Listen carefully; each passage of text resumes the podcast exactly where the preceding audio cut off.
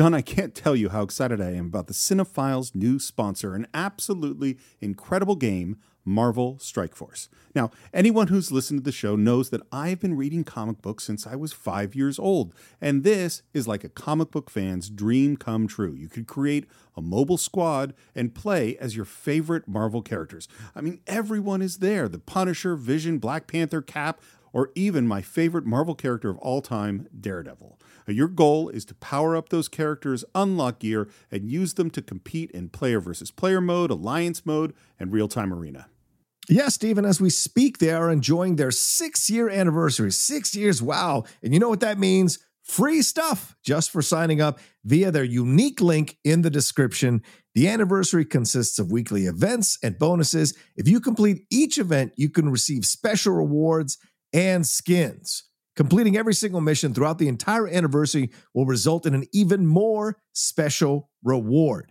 Make sure to log in each day and each week to take advantage of all the new characters that are being released specifically for this event. This will be Marvel Strike Force's most generous event to date, so don't miss out, y'all. Check out that unique promo code, and for every new user, please follow our link in the description and use the promo code MAXPOOL. Once again, thank you so much to Marvel Strike Force. We're very, very excited to have you sponsoring this episode. BetMGM has an unreal deal for sports fans in Virginia. Turn $5 into $150 instantly when you place your first wager at BetMGM. Simply download the BetMGM app and sign up using code Champion150. Then place a $5 wager on any sport. You'll receive $150 in bonus bets, regardless of your wager's outcome. And if you think the fun stops there, the King of Sportsbooks has plenty of surprises in store. Check out daily promotions, same game parlays, live bets, and so much more. Download the app in Virginia today and get $150 in bonus bets instantly from your first wager only at BetMGM. BetMGM and GameSense remind you to play responsibly. See BetMGM.com for terms. 21 plus only, Virginia only. New customer offer, subject to eligibility requirements. Rewards are non withdrawable bonus bets that expire in seven days. Please gamble responsibly. Gambling problem? Call 1 800 Gambler. Promotional offer not available in Washington, D.C. Hi, this is Steve. Some directors have an absolutely recognizable style.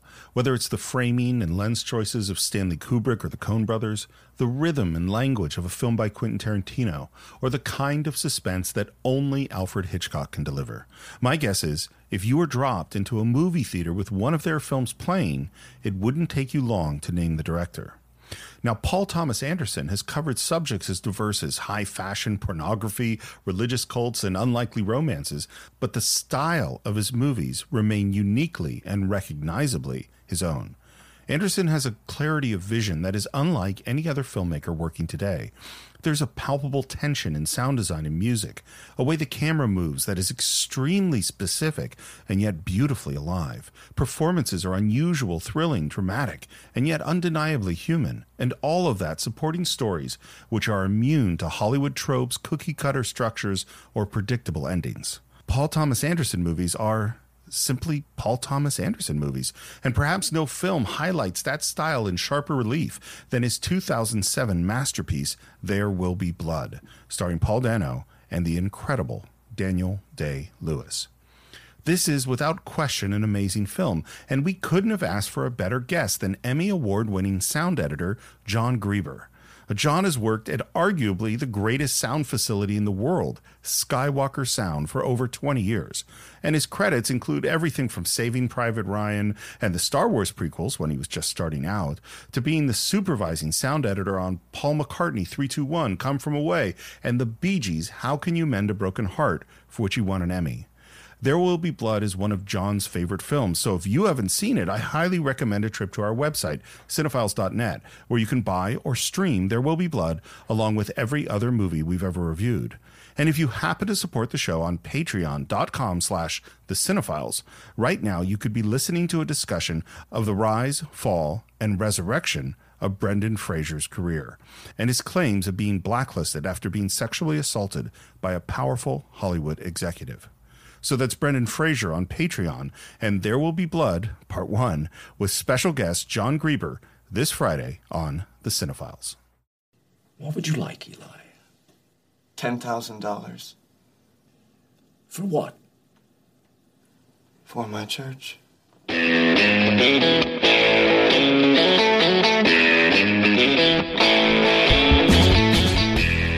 Hello and welcome once again to the Cine-Files, where each week we enter the world of a great film. We explore its themes, the history, the filmmaking, and the influence it has on us today. My name is Steve Morris. I am a filmmaker and directing instructor in Los Angeles, California. Hey everyone, my name is John Rocha. I'm a writer, producer, and host there on the uh, Outlaw Nation channel. Also a voiceover guy here in the lovely California. And I'm a big fan of this movie. and I'm looking forward to drinking milkshakes with our guests. Um, I think we're all going to be doing that voice a bit as we go along. Um, I'm a big fan of this movie too. The movie is not, in fact, Chinatown, even though that voice sounds a lot like John Huston. Yes. The movie is There Will Be Blood. And I am so, so excited to welcome Jon Greber to our show. Now, I've known John since we figured out since junior high school, uh, but that is in fact not the reason that we wanted to have him on the show. John has been working at arguably the greatest sound house at the world, Skywalker Sound, for over 20 years. And when I talk about the list of movies, I went on his IMDb page. The list of movies John has worked on is literally, I don't know if it's 200 movies, 300, I mean, it's so long. and this Oh. goes it goes back to the you know mid 90s with movies like saving private ryan and toy story 2 and galaxy quest and the star wars prequels and and Wow. all sorts of movies as he moved his way up through the ranks starting doing transfers and now he's a supervising sound editor some of his most recent work is the paul mccartney 321 that just came out Oh, that was great. um, Come From Away, which I haven't watched yet, Oh. but I saw the stage show and I can't wait to watch the musical. There's the Diana film that's coming out. And John, you just won an Emmy for the Bee Gees documentary. Congratulations. That, uh, that that is an amazing documentary. And obviously sound is a Yeah. huge part of it. So Jon Greber, welcome to the Cine-Files. Thank you guys. It's an honor to be here, and uh, thank you for the very warm introduction. And yeah, you know, I, I will say, uh, super weird and shocking about the Emmy, um, but it is a wonderful movie, and I think uh, when someone like Frank Marshall, who's been producing movies for I don't know fifty years, Yeah. directs something, it's like you you watch this movie, you're like, yeah, this is like emotionally resonating and interesting. And, and I knew nothing about that band, the Bee Gees, nothing except for Wow. the Saturday Night Fever thing. So kind of fell in love with it. So it's a real, it's a really special that that's the thing that gets the award. But um, anyway, thank you, and I'm, I'm really looking forward to today because I think I have a lot to say about this. Movie. I have no doubts that you have a lot to say. And um and uh, Can, oh, can go I ahead. ask something real quick? Yeah. First of all, I want to say I've seen the documentary four times because the Oh, Bee Gees wow. are one of my favorite groups, and so Wow. like I didn't think anything would cross my love of the Eagles documentary. Or Oh my God, I- come close. I right? love that one. I love that one is fantastic. Three Yeah. hours of genius. And then I watched this Bee Gees documentary, and it was just incredible. So I just want to give you I, whole I appreciate it. I told actually love. I worked with Allison, the woman, the director who Oh. did the Eagles doc. She Yeah. did the Laurel Canyon doc that we Oh, did a couple years ago, which is Yes. equally as sprawling. But this the Bee Gees movie is there's something a little I don't know. There's something so damn charming and sad and uplifting and a bummer oh, everything you know so i'm glad mm-hmm. you really liked it and you know the one sign i think you guys will relate to is that when you're working on a movie and the crew the grizzled crew especially the grizzled post crew when they mm-hmm. like it it's a Yeah. really good indicator that it's good Wow. because generally they're like yeah this sucks or well, you know you're just kind of over it by the 10,000th time that you're you know so that was everyone was gushing on this from the producer to this person Wow. to and it just rubbed off on all of us so. One more question. Can you tell the fans a little bit about what you do, your Yeah. job? You say supervising sound editor. What does that mean? Sure, what, what, what are you re- responsible for? my family still doesn't understand. I, I swear to God, this Sunday I saw my family. My brother, I think, referred to me as a sound engineer, which is it's what I did 25 years ago. But uh, but anyway, uh, okay. So basically, sound editing on a movie or really a TV show, it's kind of like they filmed the movie. You know, obviously you guys know all this, but explain to hmm. the audience.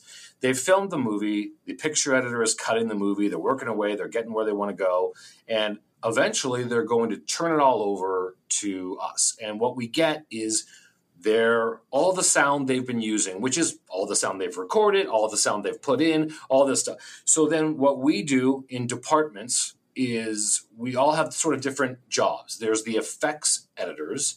which includes Foley, um, and they're usually on a narrative film. They're coming up with everything almost from scratch. You know, all the cool effects, but all the doors, all the mm. air, all the vehicles. Then you have uh, music editorial, which we don't really do a ton of. Usually they're working with the composer and they're getting that all set, and then we don't even see them until we hit the mix stage. What I generally do is dialogue editorial. So if it's an animated mm-hmm. movie, it's all stuff recorded in a booth, John, as you know, and YouTube, mm-hmm. um, which is, you know, it's a hell of a lot easier than a narrative film. If it's a narrative film, it's all the production audio they shot on set, which has all of the challenges wow. that you get from that, all of the airplanes overhead or the, the muffled mics or the mm-hmm. whatever it is. And you, my job as a dialogue editor there really is make it sound good. You know, make no one notice your work. Mm-hmm. Fix things as you can. Or in the case of a documentary like the Bee Gees or Laurel Canyon or any of those, you're dealing with old archival interviews. You're dealing with new interviews. You're dealing with old archival uh, performances and stuff. So you're you're having to do a lot of sprucing up, making someone's voice sound more like their voice 30 years wow. ago, or vice versa.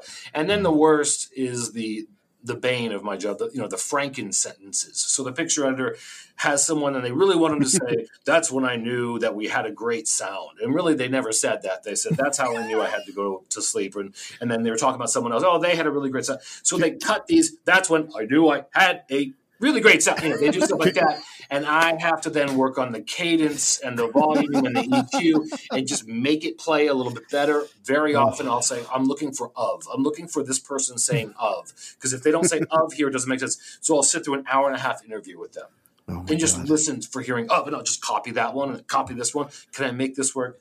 So that's the wow. dialogue. Can, can, can, I interrupt for just a sec? Yeah. So first of all, I do that all the time editing the cine-files. Yeah. There is there is mm-hmm. tons of little Frankenstein sentences, yeah. particularly in documentaries. I've done it um, because because you have someone in a documentary in an interview and they give a rambling answer with like four great points and then you're yeah. trying to put it and I've done the same damn yeah. thing of mm like I need an and and then I'll find an and yeah. but the and is at a higher vocal intensity and so it won't fit in with the or the you know or trying to adjust the cadence or or even a messed up breath that's at the wrong place. Yeah. It's just yeah. So- yeah. The, the, the what you say is the worst. Like when they're talking this way, like I, it was really great, and then on this here they're like, well, you know, I thought it was really great, and you cannot mix those. Nope. They, they just mm-hmm. will not work. But that's my job, you know, and so yeah. I figure it out and make it work. Well, that's great. But as a supervising sound editor, you know, I'm also in charge of everything else you know dealing mm-hmm. with the producers dealing with the director making sure that they are happy and that the story is served by the sound by the time they leave the building or i leave their building yeah. whatever. It's all about the sound serving the story and making them happy and hopefully they want to come back. So that's that's, that's my job and i love it. I really do.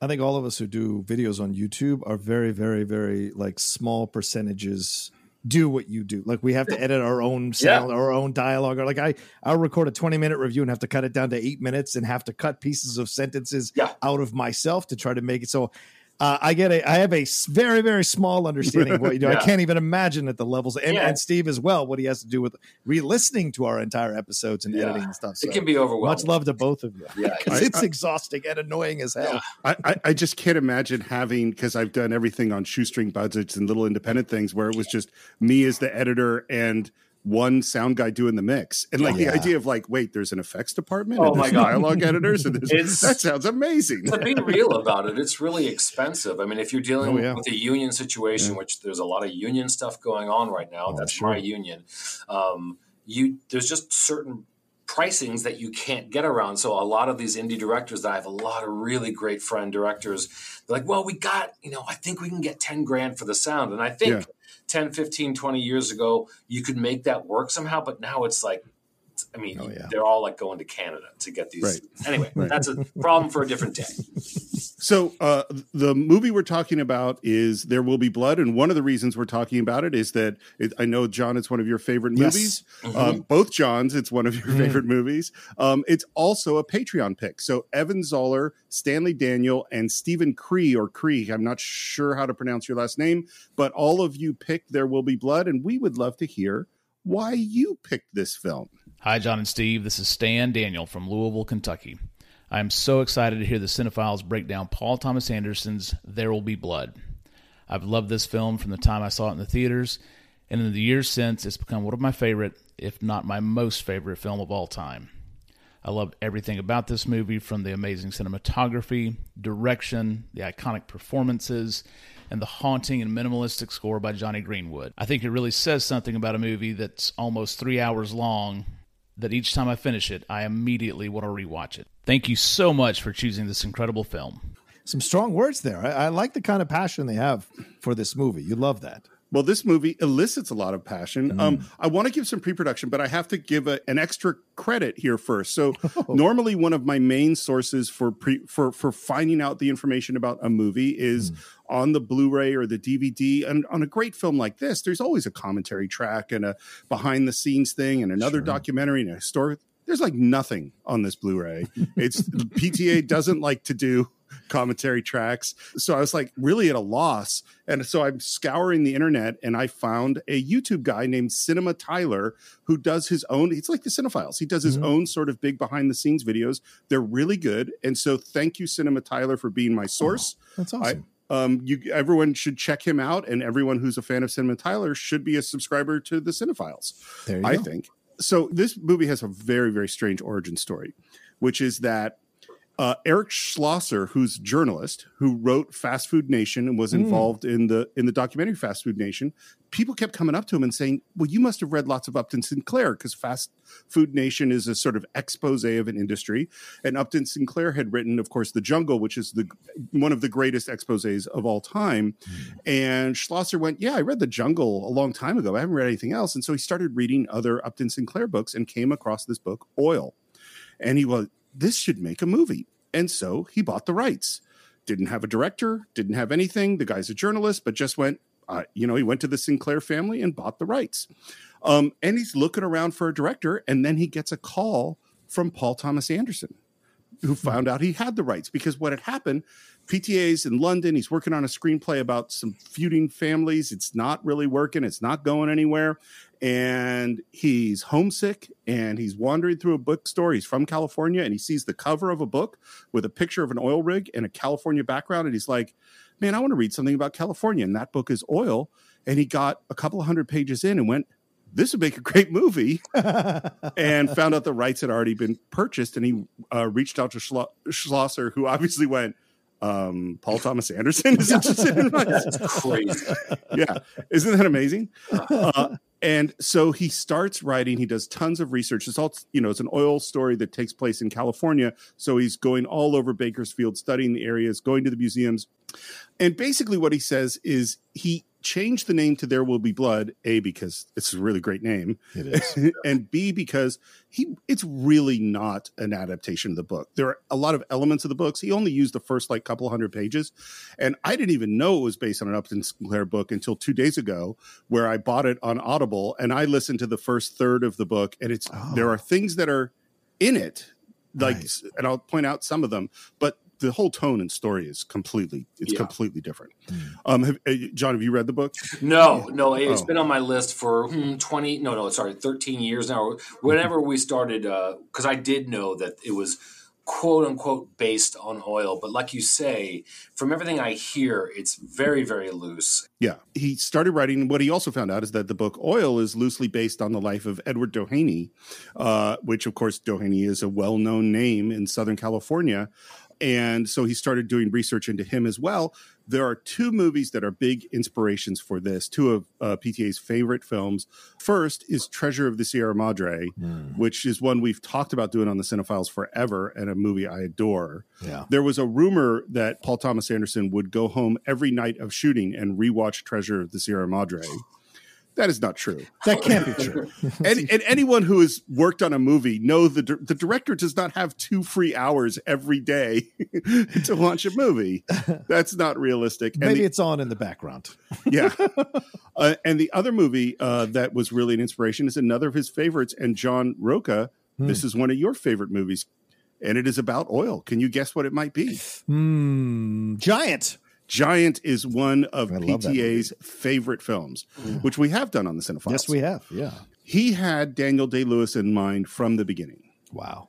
and he was scared to reach out to him because he was intimidated, which I would yeah. be intimidated too. then he found out that Daniel Day Lewis was a huge fan of another film we've done on the Cine-Files, which is Punch Drunk Love. Mm. And that gave him the confidence. It sounds like these guys are just a match made in heaven. Mm. He sent him a, a, first draft of the script, and they would call each other, and he would send uh, Daniel Day Lewis materials or videos or audio files of people speaking, sent him Treasure of the Sierra Madre.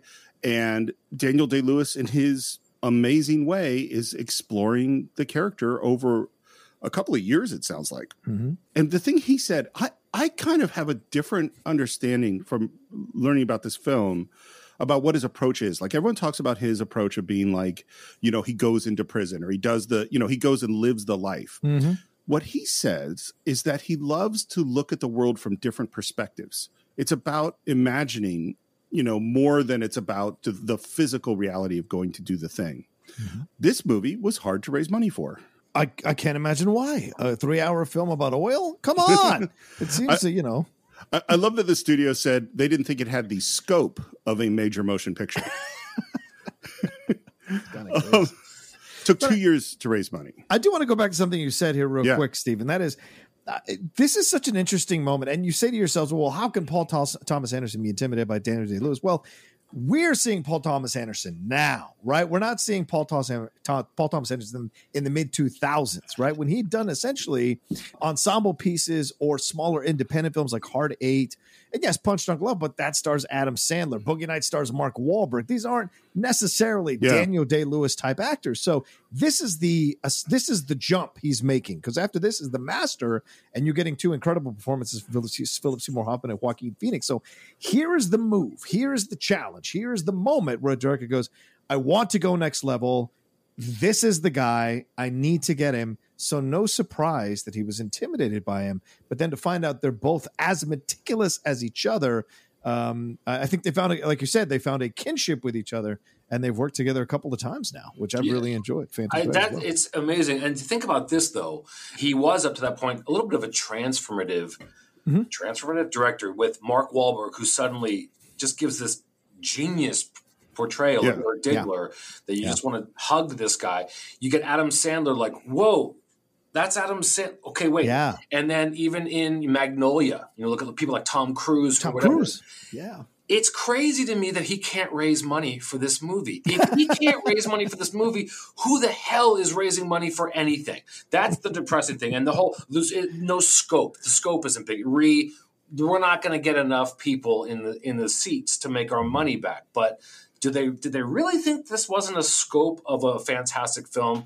I don't think that's what it was about, and that's kind of yeah. sad. And you know, that's just the money aspect of our industry. But it's crazy to yeah. me. When, and, and there also idea. might have been a hesitation too, John, because and Steve, because Magnolia hadn't done that well right. in the box office as a follow up to Boogie Nights, and then Punch Drunk Love did even worse in terms of comparison in terms that's of box fair. office. That's and, true. And and that was his kind of like f you to everyone who was saying Paul Thomas Anderson can't direct a, like a straight regular mainstream film. Right. That's as close to mainstream as he's going to come, I think. Yeah. Uh, and so at the time, it maybe the studios is like, I don't know if we want to invest in this guy this much money. So yeah. you get it, but then again, you're like, you your job is to uh, follow the visions of right. these filmmakers for the chance to make, uh, you know, an Oscar-winning film.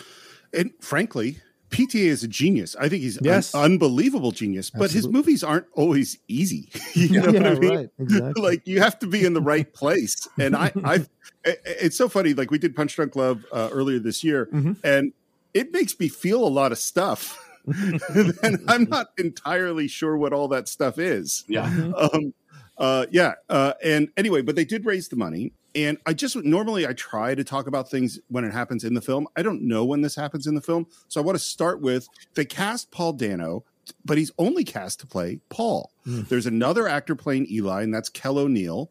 And they shot for two weeks. And two things happened after they shot for two weeks. The first thing is is that Kel O'Neill was taken off the picture. Mm-hmm. There's a lot of rumors that he was intimidated by Daniel Day Lewis. There was rumors that it was too intense, and that's all. Daniel Day Lewis denies that that's the case. We don't know why he was taken off the film. Mm. Um, and then uh, Paul Dano had four days to prepare for this much bigger, crazy part. And I honestly, I can't imagine anybody else playing this. It's it's such a bizarre part. And the other thing that happened Daniel Day Lewis, you know, we've all heard that he stays in character on the set. Another thing is he doesn't like to see the dailies. He just wants to be focused on being the character. And yeah. after two weeks of shooting, Paul Thomas Anderson insisted he come in and watch the dailies. And he came, he brought him in, and Daniel Day Lewis watched it and went, "Well, this isn't working at all." Hmm. And PTA said, "Yeah, it's not working at all." And and they felt that they came in so hot. That's how that's how I heard it described with such intensity, and that it wasn't fitting right. And so PTA did some rewrites. Daniel Day Lewis changed uh, kind of the way he was approaching the character, and then they had to do a bunch of reshoots because they'd recast this part. And I think it's just so important to point out here we have these are genius level people. Mm. But making a movie is not like I know what I'm going to make and then I go make it. That's not how it works. Right. I have to like stop you there because th- that is the one thing about this movie that I've always mm-hmm. wondered a little bit about. Maybe had a little bit of a problem with is Paul Dano playing both of these, playing the brothers, playing both mm-hmm. of them. I mm-hmm. get it was a necessity or it became a necessity, but it always has been like, why did you do that? I, you know, we know now. Or is it that they're not brothers and that they're the same person?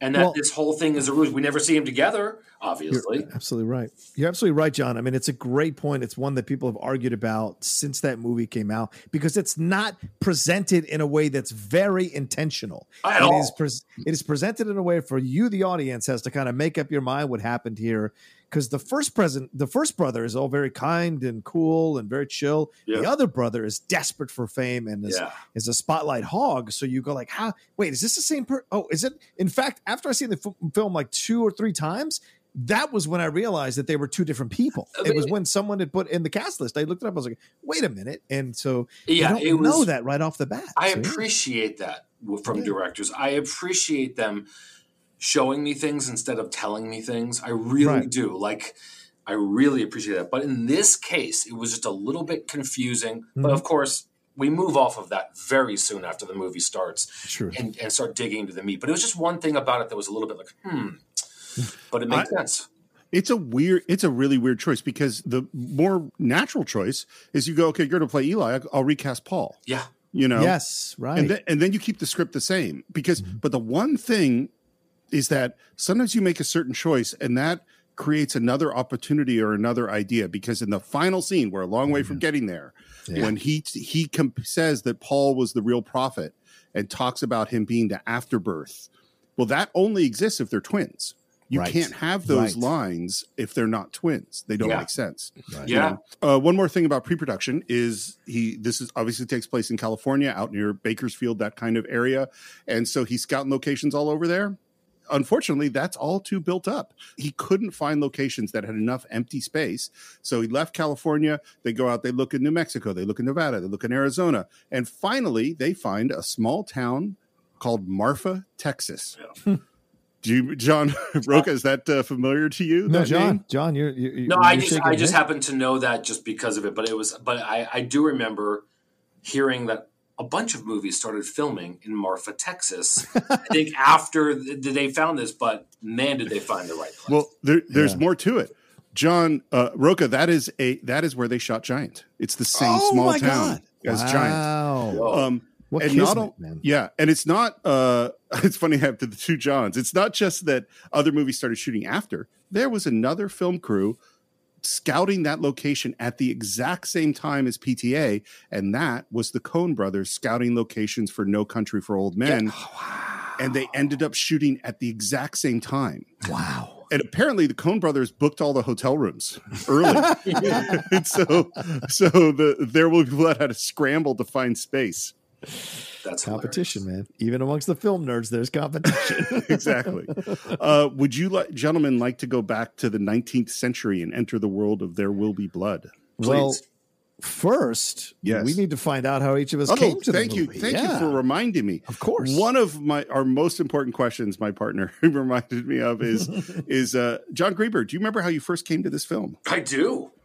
I was working in the audio transfer department at Skywalker Sound, and I was told we were working on this new Paul Thomas Anderson movie, and so my job at that time was not to edit anything or do anything, but it was really more came in towards the end of it. Um, and I do remember, you know, we would have, you know, okay, you got to listen to the DTS version, make sure there's no problems. You have to do, and I watched it for the first time and was just shocked. And I just started claiming all of the QC time so I could just keep watching it, keep hearing the different versions. And I had a mm-hmm. pretty good relationship with the post supervisor. And I just started talking to her about, like, well, give me this detail about it. And so for me, it was like, the greatest thing I had seen. By the way, the the name Plainview might or might not be have been my computer password for many years since working on that movie. an indelible impression. So I, yeah, that's how I came to it by sort of working, finishing it up, the sound on the, on the tail end. Uh, John, how about you? I, I think I came to it with the friends, uh, with our friends, maybe Mike and Shannon, or maybe just Shannon, or maybe us. Steve, I know I saw it here. I know I saw it in LA, and I know that I had to see it opening weekend because it was a Paul Thomas Anderson movie because I love Punch Drunk Love so much that I was like, I got to see what's next. And that trailer and Daniel Day Lewis, and it felt like one of these sparse epics from that time, which I thoroughly, thoroughly love. So I knew I had to see it opening weekend. And I remember just sitting back in my chair. And to this day, I'll still think that it should have won Best Picture over No Country for Old Men. But No Country for Old Men has grown on me as I've gotten older because those conversations appeal to me more as I get an older as a man. Yeah. But at the time, I really felt like that there uh, there will be blood was the better film, and I still feel that way, honestly. But that moment, I mean, that movie just absolutely put the hook in me. But good, man. So I didn't see it in the theater. So John, you and I did oh, not see okay. it together. It's one of those movies I missed, and and I'm sure you've done this where like you do the a few years later the catch up like uh, you yeah. know i really do have to get to that film.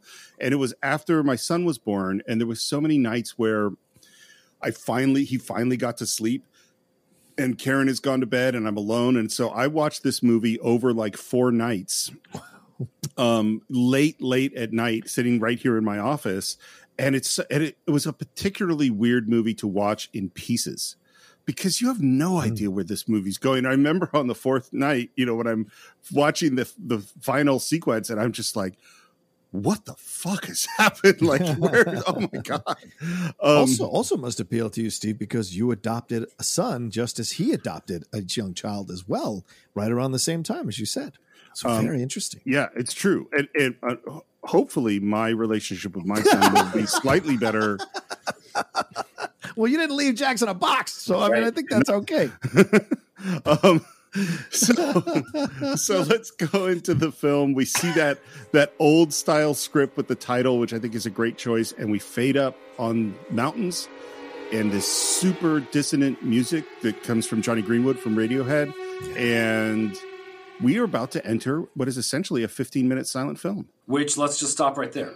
So right there, you're opening this movie with no words. Mm-hmm. That's, I mean, I don't want to make too big of a deal out of it, but for me, that's the whole sort of genesis of my love affair with this movie mm-hmm. is that I'm actually getting to see this guy ticking without anyone else there to have a narrative or any sort of influence and see what is driving this guy. And for me, that's so powerful to not have any dialogue for two minutes, let mm-hmm. alone nine or whatever it is in this movie. I just, I love it. Yeah, it's so good. And we all connect to it, right? Because how many of us have ever like spent just 15 minutes building something or 15 minutes on our own and we're just uh, working on the car yeah. or working on anything and we're just kind of lost in our own thoughts so you immediately it's a universal experience you immediately gravitate to him and you're just kind of on the journey with him that he's going through and the obstacles he has to overcome in order to uh, hit that oil guy, uh, geyser. So it's so, so well done. And what confidence from Paul Thomas Anderson after struggling, as you said, Steve, to raise the money. Here he goes with a opening 15 minutes with no dialogue. Uh, but and that also shows the power of Daniel Day Lewis as an actor that he is so charming and magnetic that you can't take your eyes off him even when he's not speaking. Well, all the way back to Hard Eight Boogie Nights, Paul Thomas Anderson mm. doesn't seem to be a person who's lacking in confidence. you know, true, true. like he seems like this is what I'm going to do, and then he does it.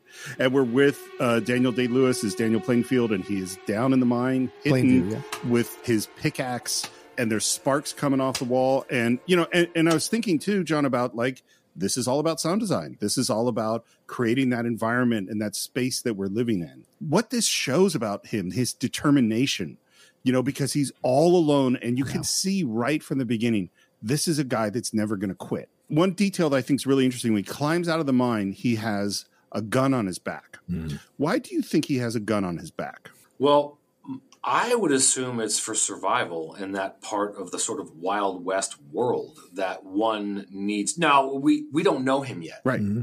Not to give anything away, but I think we're starting to like this man because of his determination. You know, we see this side that maybe it isn't the actual side of him, but the more I would know about Daniel Plainview, he's he has a gun.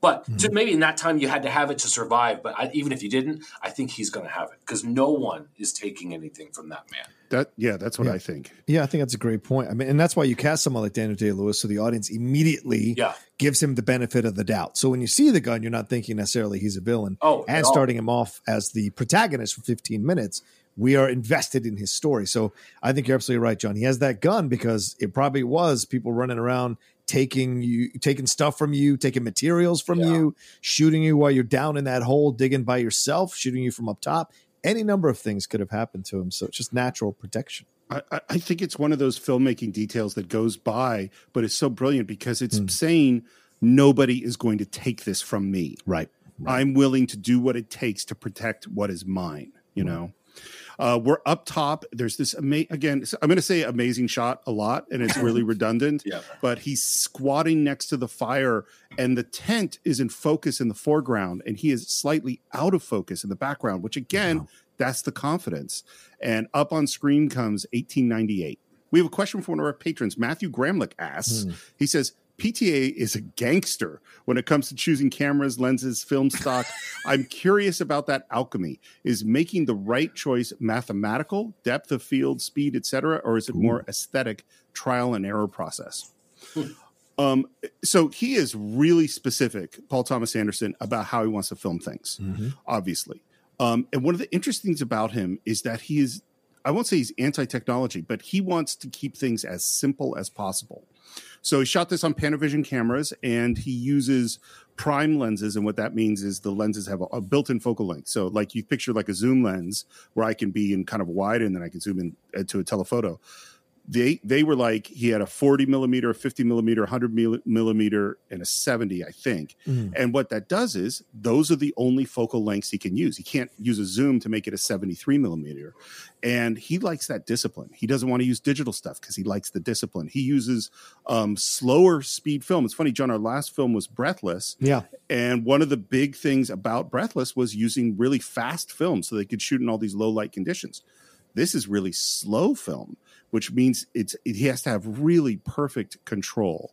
Um, and like they even he wanted things so simple that they even brought a crane in to do a shot and they looked at it and it's like no it's too complicated we can't use a crane you know it, so it's all about stripping away for him yeah. and by the way the the dp is robert elswit and it you know worked with Paul Thomas Anderson a bunch, and it's a gorgeous movie. I yeah. think to your point about him wanting to keep things simple, that is very much true, and it's very true when it comes to his sound as mm. well. Mm. And it's really interesting to me because I group people like Paul Thomas Anderson with people, you know, I mean. Like Fincher or mm. Chris Nolan, who make these movies that they want to make, you know, uh, Tarantino, that they are some of the only people that can get funded to make these big movies that are just what I want to do. And almost all of them have much more of a sheen of Hollywood around them. And Paul is not that way at all to the point where like in punch drunk love there's a scene when uh, i think it's when adam sandler comes into the bathroom and smashes the, t- the, the paper towel thing and mm-hmm. it distorts. It distorts all over the place which in my industry is no no well we have to figure out okay we're going to re-record that and he'll do this and it was like no no we're leaving this in. And everyone's like what?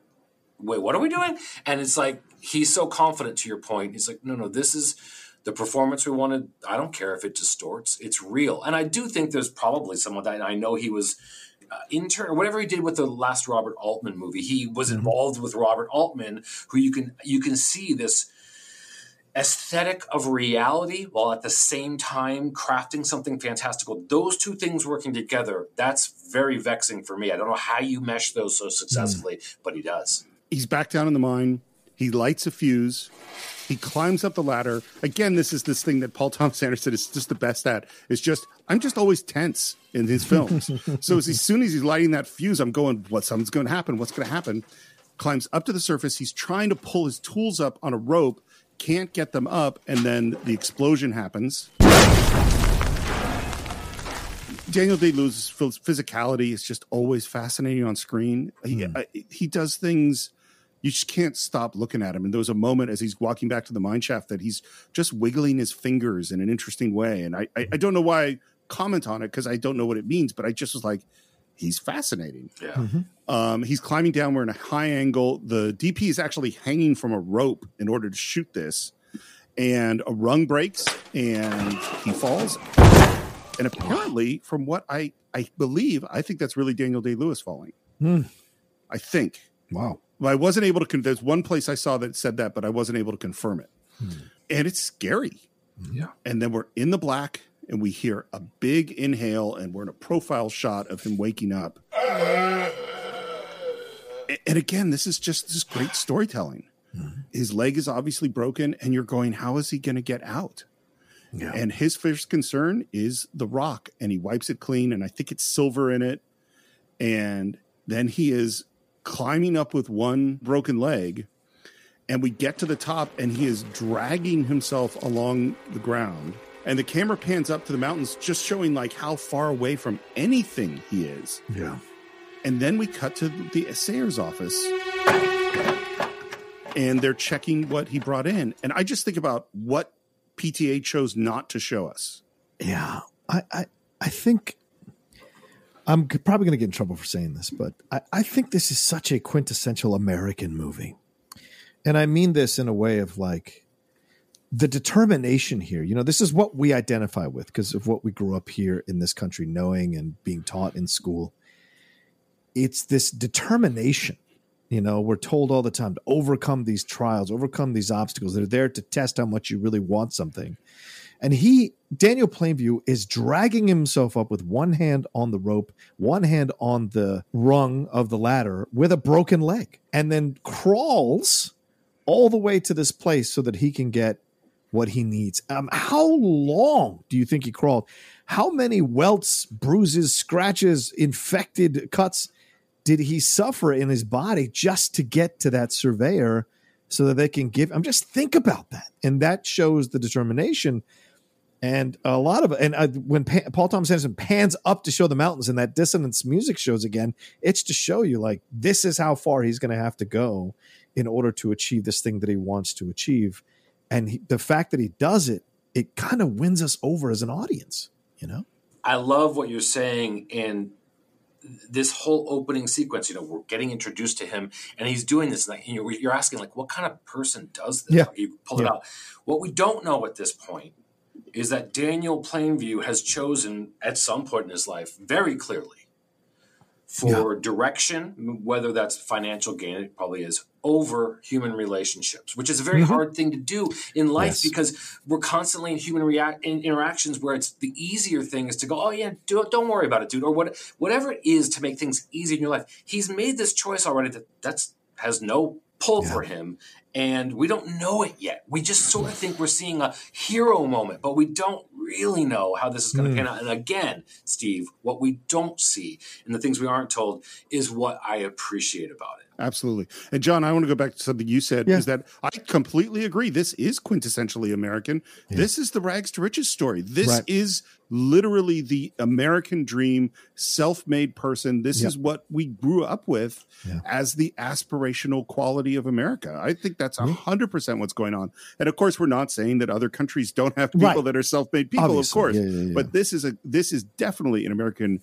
And I, and I love, by the way, that we're watching the, the, the assayers like look at the silver, and then the camera just slowly pans down. Yeah, and to see him just laid out on the floor, yeah. hands behind his head. It's very relaxed, so it's just an interesting position. Maybe the mo- maybe the last time we ever see him fully relaxed before all of this starts to happen, because almost in the next frame we jump four years to 1902. So this may be the last time we actually see him as the relaxed Daniel Plainview of the drone. And I, and I want to bring something up real quick, Steve, that we talked about with Master and Commander. Um, I forget the gentleman's name, the British gentleman who was part Ian. of the, the Ian. Ian said to us like the the American approach that you can achieve from whatever status that is American. That doesn't usually happen in Britain. It doesn't usually happen in other countries. So it, when we when I say it's quintessential American, this is something we've been taught and consumed in our media since yeah. birth, uh, from whatever generation you're from uh, in books or in in movies, it's always been that idea of he dragged himself up by his own bootstraps right. and made this uh, and well, did what he did. And frankly, it is both a positive and negative mythos yes, because 100%. because we're indoctrinated in that idea that mm-hmm. you can work yourself up from nothing and therefore someone who is poor they must obviously be lazy or right, you know right. like that's the flip side of this narrative well, he did it. Why can't you? Or right, she exactly. did it. Why can't you? And John, you bring up an excellent point too. This idea that he's sacrificing human relationships in order to achieve this success. How many people, uh, those of us who work in the creative field, all three of us, how many people know, of us know someone who has made that decision? Like, I'm going to achieve fame or a certain level of celebrity status, no matter what it takes and yeah. everyone else is going to go to the wayside until I get to that point because I'm it, determined to get. You better be fucking talented if you want to do that in this business. And yeah, yeah they, there's some examples of that. But people like me and under the line people, hmm. you're dead. Your your career's over if you're yeah, like you not exist that way, right? Because no one wants to be in a room with you for ten hours. Exactly. But Daniel Plainview doesn't care about that. Nope. Well, and that's the thing. I mean, I think that, you know, I'm glad we brought this up here. This idea of the American dream and the self made person is like, this is both an exploration of that and a condemnation of yes, that. You know, 100%. that's what this film is. Yeah. Mm-hmm. Is mm-hmm. what is the cost of, right. of being that kind of person? Yep. Um, by the way, uh, I mentioned that one of the sources uh, for this film, for this character, is Edward Doheny, and he started as a silver miner. Mm. And but as you say, John, we jump four years forward, and now instead of being at a silver mine, we're at an oil rig, and we just the way we just are watching what is happening. Mm-hmm. You know, and we're down in the bottom of the mine, two guys working in mud and gunk, and there's obviously like gas in the air, and Daniel's down there almost passing out from the gas, and up top there's a guy bouncing a little baby and we don't know where that baby came from. We don't know who this guy is. We don't know anything about it. We just mm. see it. It's later on. There's he's built this kind of pump. The music is tense, which is again going to be something that's redundant. um, and what they're doing is they have this big metal thing, which I guess is just designed to crack through the earth, you know. And they they roll it up, and then they drop it, and it sticks into the mud and Daniel watches it and nods, and then we see down at the bottom, oil starts to flow up yeah. at the bottom. Yeah. And it's so crazy that the way they get this oil out is just buckets at this point. Mm-hmm. Mm-hmm. I do like though that he sends the other guy down the ladder maybe mm-hmm. maybe as a way of a callback to the fact that he won't go down that ladder himself again um, to because he might risk breaking his leg again so he sends the other guy down to take a look but such an interesting exploration of well, how they determine whether this is a real uh, strike or, not you know in terms right. of striking oil I, I, love it i love the, the uh, dedication authenticity here you know and then measuring how much oil they have by how far it's essentially it's a huge dipstick it's yeah. what essentially yeah. it is yeah and, and they bring it up, and, and Daniel, it's slick covered with oil, and Daniel touches it and has the oil on his hand. Mm-hmm. And there's one interpretation of this film that I've read is that he is a vampire and that the oil is the blood of the earth. Wow. And that and there's all and there's you know like wow. a lot of theories there's a lot of stuff where you can kind of go you know we meet him in the dark oh, and it. he ends up in a castle and you know okay kills a man of God. Okay, well, we keep talking about the blood of the land and yeah, sucking yeah. up the blood, and uh, there's a, and another. It's funny you mentioned the the imperfection of the distortion from Punch Drunk Love. There's a moment mm-hmm. right after we get the oil where oil splatters the lens, mm-hmm. and that is just such a real feeling moment, you know. Mm-hmm. And we continue to shots of the baby and his dad, and the dad puts a little bit of oil on the baby's forehead. Then we're working, and something breaks, and wood goes down the shaft and hits the guy. There's a spray of blood. Daniel's down there with him, covered in blood. And it happens so suddenly and so shockingly. Yeah.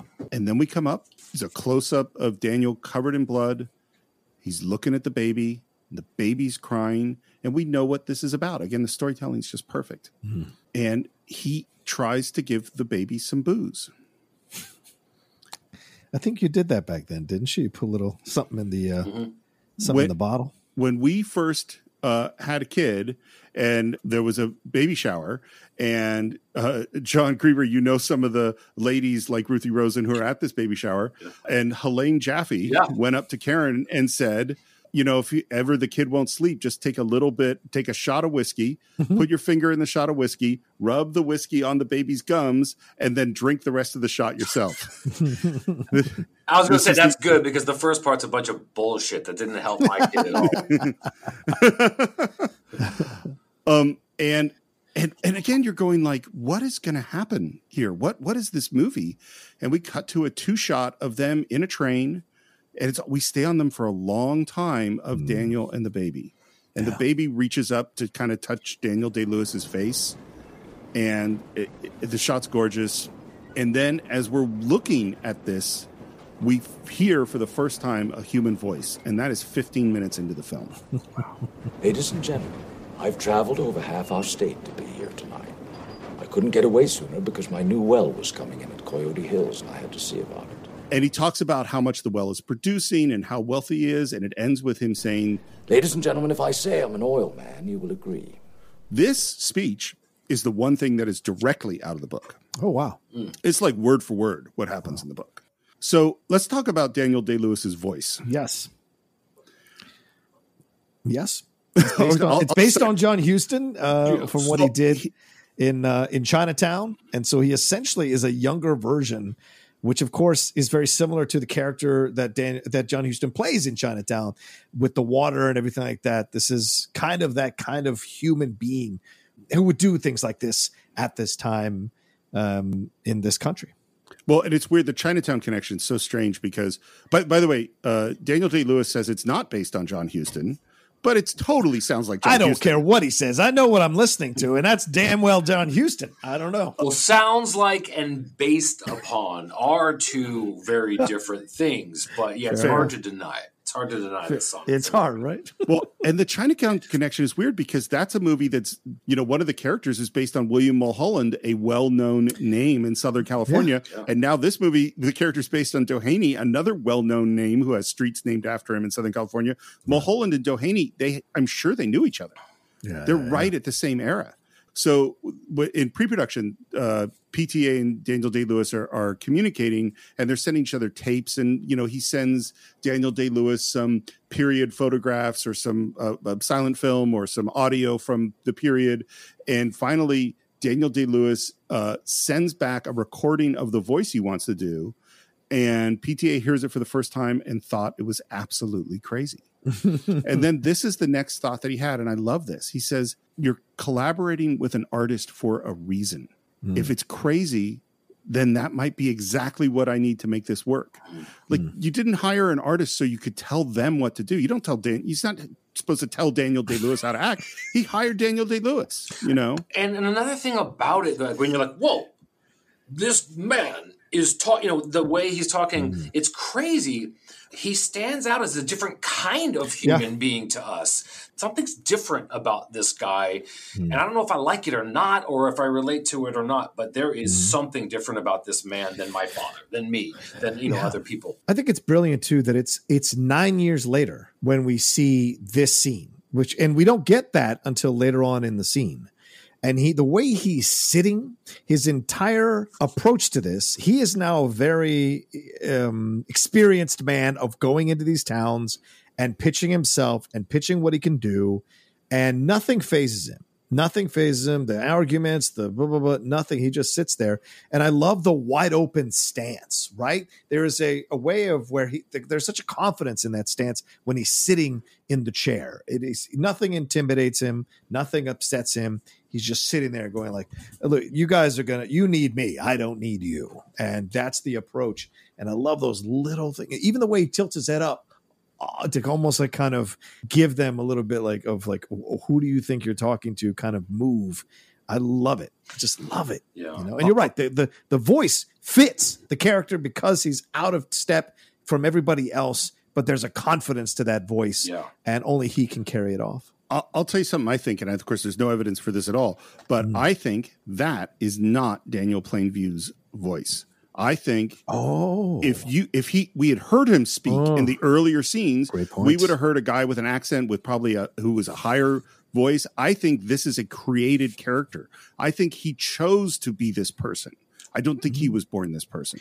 Wait, wait, hold. Say a little bit more about that because I think I understand what you mean. But you mean that that Daniel Day Lewis created this sound for this character. Is that what you're saying? No, no, no. no, no. I mean that Daniel yeah. Plainview was a guy that had a different voice. He had an accent. He came from somewhere, and that oh. he and he chose to become the self-made man. Mm-hmm. If we had heard him talking at the silver mine or at the oil, he did, he didn't sound like this. It took ten years for him to put oh, on this oh, character. I have never thought about that, but that's yeah, that's, that's very believable.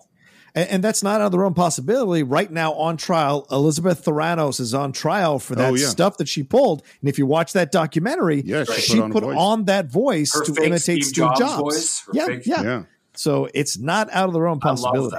And also, are yeah. we going to talk about how he's using his adoptive son as a yes, as please. a as a as a uh, a ploy. I mean, because I didn't know that when I first, or I didn't think that when I watched the movie mm. the first time. I was actually heartwarmed by this connection with his son and this, and I I don't even know that I I can assume that it wasn't a, a real relationship. I don't know what I can assume, but I do know there's something non-truthful about that relationship. Mm. I think we have to talk about this. It is so central to the movie because, yeah. like, there is the experience you have when you watch it the first time, and then it's trying to figure out, well, wait, what was really going on? I think the first time I'm watching, I think it is at this point a love, a real relationship. Yeah, mm. and then watching it again, I think it's much, much more complicated. Oh yeah, yeah, and we'll get to some of it as it goes along. And, and, right now, he's basically there's probably oil in this community, and he's trying to make a sale to these people about why he should be the person to drill the oil. Out of all men that beg for a chance to drill your lots, maybe one in twenty will be oil men. The rest will be speculators. That's men trying to get between you and the oil men to get some of the money that ought by rights come to you. And what's interesting is that we start off in this extreme close up of him. And we don't, and again, this is Paul Thomas Anderson's confidence. Me as an editor, like I'm like, well, I'm going to show the guy talking. I got to show the reverse and show the people he's talking to. That's just normal. Yeah. and Paul Thomas Anderson is so, he's like, no, you're going to look at this. Mm. And we're not going to see the people for a long time. And then we end up in this two shot and we see standing behind him is this kid and we realize that's the kid that was the baby. You know, it's like I think at this point we're like, oh, that's so cool. He adopted the kid. That's great. I'm a family man. I run a family business. This is my son and my partner, H.W. Plainview. Uh, let me tell you a little bit about how they cast this kid. His name's Dillon Freasier, and the casting director, whose name is Cassandra Kulukundis, she went all the normal places, all LA, all the child actors, went to New York, all the child actors, and they just couldn't find the right kid because they're all actors from LA and New York. And so she said they, they went, we need we need someone from Texas. We need someone, a kid that looks comfortable shooting a shotgun. And so the casting director went to Marfa, Texas, and went to the local schools. And there's one principal said, You should check out this kid she meets this kid Dillon, goes, "Oh, that's pretty cool." Makes an appointment to to go to his house and meet the family. And she's so late and so rushed that day that she's speeding, gets pulled over by a cop. The cop takes her license in registration, is looking at the license and says, "Oh, I think you're coming to my house tonight." Because the cop was the kid's mom. Oh my god. wow. Let so she let let the casting director off with a warning and they, you know the, they, they say okay we're going to hire this kid but the mom's not a movie person. So mm. she hmm. doesn't and the kid's not really an actor and she doesn't really know who this daniel day lewis guy is that the kid's going to be spending so much time with. So she goes i should probably watch one of his movies. And she asks what's a good movie of his? And they say oh gangs of new york. So she watches gangs of new york decides that he's a monster. Right.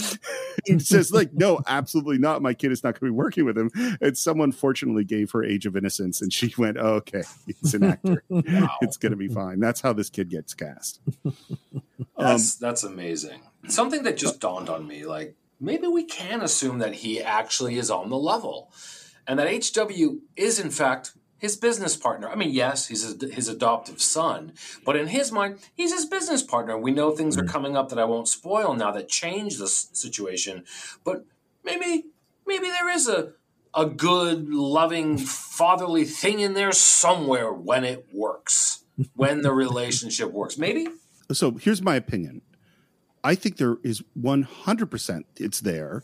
And I think it's his denial of that and his inability to deal with those emotions that is a huge part of his mm. downfall. Mm-hmm. That's what I think. Yeah. Mm-hmm. I, I think he's told himself, I'm just using this kid. Here's one of my other questions. He gives this really great spiel at the beginning of why he's the guy to do it and why he is trustworthy. Is he trustworthy? If he had gotten this job, would he have done what he says that he was going to do?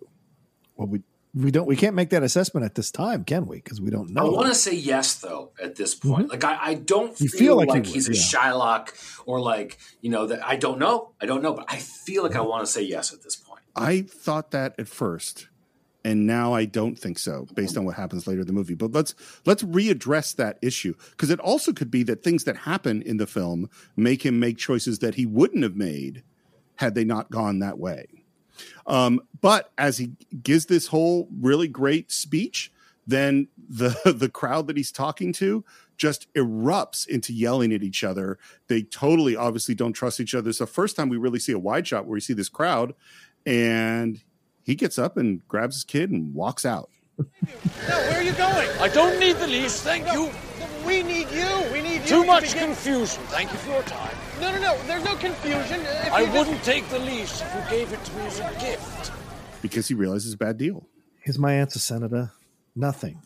Nothing. you can have my answer now. That's essentially the movie pulled. Here, yeah making the, coming to them and then saying, you know what, I don't need you, and it's it makes it even more of a desperate situation for them. It's brilliant. Yeah. And now he's just with a, a family, and he's just trying to sell them. And what we get the sense of is this family is farther away from where the oil might be, hmm. and so he's offering them less money, and he's sitting with his kid. And by the way, the the eye light, the sparkle in Daniel Day Lewis's eyes throughout this whole film is amazing, and he is an actor he might be in character all the time, but man, he knows where that light is. Mm-hmm. And he mm-hmm. knows where to put his head to make it look just perfect, technically. He's a professional, man. Yeah. And it's like there's this moment that the business deal has stalled a little bit. And then he turns to the mom and says, What age are children, ma'am? 10 and 12. Mr. Plainview, a question, sir. Where is your wife? She died in childbirth, Mrs. Bankside, so it's just me and my son now. I think this is where you can see the full Machiavellian choice to use his kid and his quote unquote dead wife to make this sale. Ma- Machiavellian? Do you really think it's Machiavellian? Well, I, I, yes, I do. Doesn't that imply that he's evil in some? So, have you made your decision that he's an evil guy? Because Machiavellian in, insinuates evil, doesn't it? Uh, I think it has been interpreted that way. Yes, yes. I, that is not how I, I. I think Machiavelli means you have a plan and you are working the plan to achieve your goal. It also means it's self-serving. So, hundred percent. So yeah, mm-hmm. and I, mm-hmm. I think there's there's a middle ground here in that maybe he's not even realizing how Machiavellian he is or how where he lands on it, but this evidence mm-hmm. keeps or starts really to come in like, well, wait a minute how do I even know you had a wife? You know, there's just we don't right. know much about it, and it starts to a little chisel of doubt starts coming in about who this guy is. I think that's absolutely true. A little chisel of doubt for sure.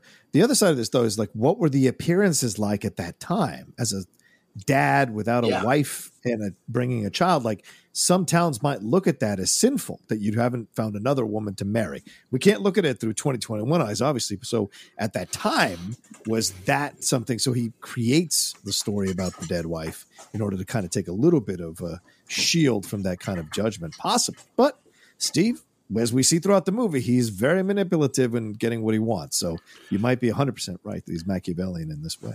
Well, and I want to put another thought in mm. your hmm. mind. oh. Where is the kid's mom?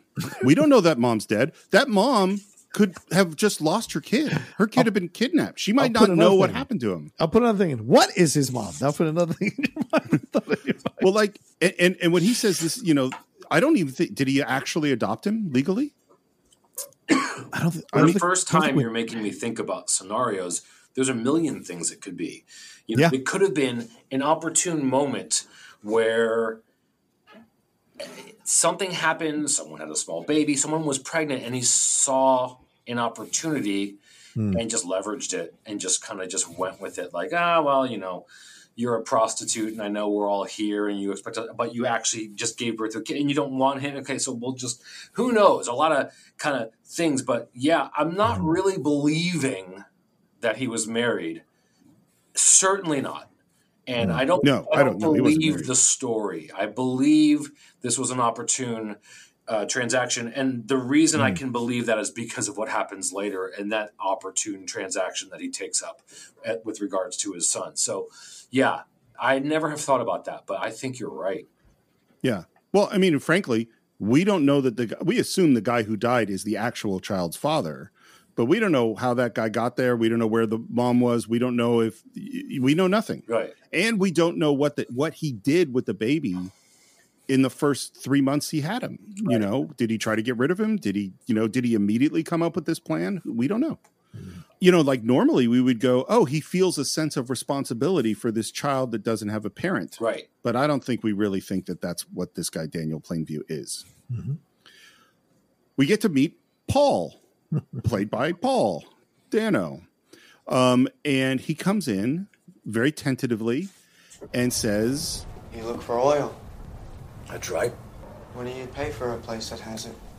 Well, that depends. And what we get next is this dance Daniel Plainview is trying to get as much free info as he can get, and Paul is trying to give him as little info and get some money for it.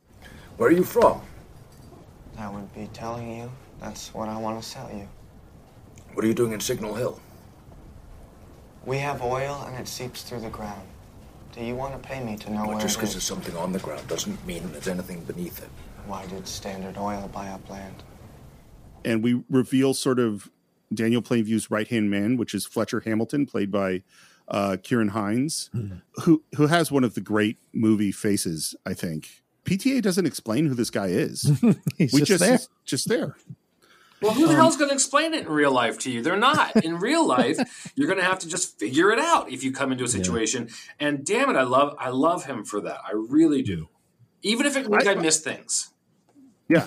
Well, but it also keeps you coming back yeah. and it keeps you mm. thinking about it. Yeah. It's the unfinished pieces that keep you coming back. But I actually disagree. I think almost every room I've walked into, they say, Oh, this is my assistant so and so. This is my that's what they always do. But you don't usually not introduce people. What church do you belong to? That is a significant question for Paul Sunday. Yeah. But a completely surprising question for Daniel Plainview. I uh I enjoy all faiths. I don't belong to one church in particular. I, I like them all. I like everything. Which is, you know, for anyone who's religious, I would imagine a preposterous answer, you know, especially yeah. back then. And for anyone who watches politics, very close to the answer that Trump gave when right. they asked him what his favorite book of his the Bible is. Oh, they're all great. They're, they're all great. great. And then they make their agreement for $500 and the last moment is so interesting because Plainview reaches to shake his hand, and in the big, like, you know, businessman sort of handshake says, If I travel all the way up there and I find that you've been lying to me, I'm going to find you and I'm going to take more than my money back. Is that all right with you? And Paul very confidently, I think, says, Yes, sir. All right then. Hmm. Which I think is a great, it's because we go like, oh, he's not lying, you know, yeah. in that moment. Also, Paul Dano initiates the shaking of the hand. Uh, Daniel Plainview initiates the grabbing of the hand. Paul Dano or Paul Sunday sits there and listens to Daniel give him that warning, and he does it doesn't faze him, it doesn't unsell him, doesn't scare him. He has this look of peace on his face, and he, then he goes and he just says, "Absolutely," and starts the shaking of the hand. Yeah. I love that. Like I, these are little character moments as actors when you notice it. It's like that's what they're showing you the relationship here. I would be remiss if I did not point out, and my son would be pissed at me that hmm. Paul mm. Dano is a friggin' legend. The guy has not mm. been in that many movies yeah. that most yes. people have seen. But right. when you really watch him put on, you know, really let himself take over the role, I mean, he can stand head to head with Daniel Day Lewis as we keep seeing throughout this movie. So props to him for really yeah. holding his own against someone who's as much of a powerhouse as Lewis. Also, his he's in a relationship with uh, Zoe Kazan, who is I think Elia Kazan's granddaughter. So oh, wow. that woman is incredibly intelligent. Oh, absolutely. And she writes and uh, performs and acts and produces. She did the Big so. Sick, right? Yes, yeah. the Big Sick. Yes, absolutely. Yep. We cut to a one point perspective looking down these train tracks, and a car is driving along with it. And this shot, it's such a great shot of entering into this environment, this town we're going to be, we're going to spend most of the movie in. The camera pans with the car, and then it dollies behind this train station. We see how much we're in the middle of nowhere. Yeah. Hmm. And then the car comes towards camera. The music is super, super dissonant again. Yeah. And speaking of the music, we have a question from another one of our patrons who writes I'm a big fan of the guy you'll be talking to who won an Emmy last week. My question is about the score, as it seems to me to be such a huge part of the film. I'd love to hear your thoughts about it and the role the score plays in the film. And that question comes from Matthew Grieber. That's interesting. He seems to have the same last name as our guest. I, you know, uh, I'd say no relation, but there's 0% chance that there's anyone with that last name in this country that's not related to me. So, um, yeah, you know, I mean, he's a huge fan of this uh, podcast, and you know, let's answer his question. Um, this is of course John's brother, yeah. um, and uh, I think a Paul Thomas Anderson has great taste in music. Yeah. B it is so stressful this music throughout the film. It's it's non melodic most of the time. It just adds tone. It's not like leitmotifs and melodies and themes. This is like it just makes you feel the tension of the environment for me. Mm-hmm. Mm-hmm. Think about for a second when you look at you know Sydney or Hard Eight or Boogie Nights or Magnolia, and you think about the Aimee Mann, Aimee Mann, Aimee, mm. you know, mm-hmm. the score, the the source music from the periods. How the mm. fuck mm. does this guy go? Oh, I really want the guitarist from Radiohead. By the way, nothing he does in this movie has any resemblance to anything Radiohead has ever done. You know, right. he knows. I know that he has a very deep relationship with Jonny, and they've done a bunch of projects together now. But to to make that leap that I'm going to get this guy, you know, I know you, you really are into dissonance and like, let's just do something. It's again, to your point, you're hiring an artist and they're going to come at you with something that hopefully you're not expecting. So when you have that first note that comes in and it's so dissonant and it's unnerving. And for a lot of people a lot of people close to me like my wife it's like what the it's like almost off-putting to the point where you're not interested anymore. It does the opposite mm-hmm. for me and it's it's just doing that thing steve where you're uncomfortable and you're just a little bit stressed out for a lot of the movie even though it's not a quiet place too. This is there will be blood and there's a lot of open scenes but yet that score continually is continually mm. just put you on guard. And I love yeah. that about it. And I don't believe for a second that Paul knew what he was going to get when he got it. I just I like to believe that. I don't know, right? I mean, like, where's where's Trent Reznor at this time? Right? I mean, who thought the Nine Inch Nails guy would be able to swing over and start composing soundtracks? And composing music like he did for Soul. Yeah, for which is sake. brilliant. which is brilliant, yeah. by the way. Right. But a, a few years earlier, um, uh, Jonny Greenwood had had did the music for this documentary called Bodysong, which was a compilation of old movies from the 1900s, 1800s, or late 1800s, 1900s, and he did the score for the whole documentary. It's an hour and a half documentary, and I wonder if maybe that was his submission sample. Or maybe, as you said, John, they have a great relationship. Maybe that Paul Thomas Anderson had seen that possibility. That's what happened, by the oh, way. Really? That is oh, what shit. happened. Yeah, I'm sure yeah you're you're right, yeah. absolutely right. He had seen he had seen the film, loved it, Well, asked Jonny. Greenwood to do it, and it sounds like that. My understanding is that he's he agreed to take the gig, and then right before he was supposed to start composing the music, he panicked and said, "You know what? I can't do this. I'm not." Oh, I can't I can't do this kind of music. And PTA apparently said, you know, gave him the confidence, you know, gave him the pep talk. and two weeks later, basically the whole score showed up. And and, and what I find interesting, what I'm really curious is that I wonder if they had a spotting session. And a, a spotting session is where you would go through with the composer and go, "This is what I want to have happen here. I want the hmm. downbeat here. I, you know, just talk or talk through the scenes in whatever way you do it." Because there's not a sense of sync. In other words, there, there's there's not moments where it's like this has to hit at this moment, Mm. which is the way music frequently works in film. It's just sort of tone based. I wonder if he just handed him the music and PTA figured out where to put it. You know, I want to bet that you are correct because, like you say, Mm. it's all drony. It's all, and then that Mhm. droning is you know creates so many of the emotions.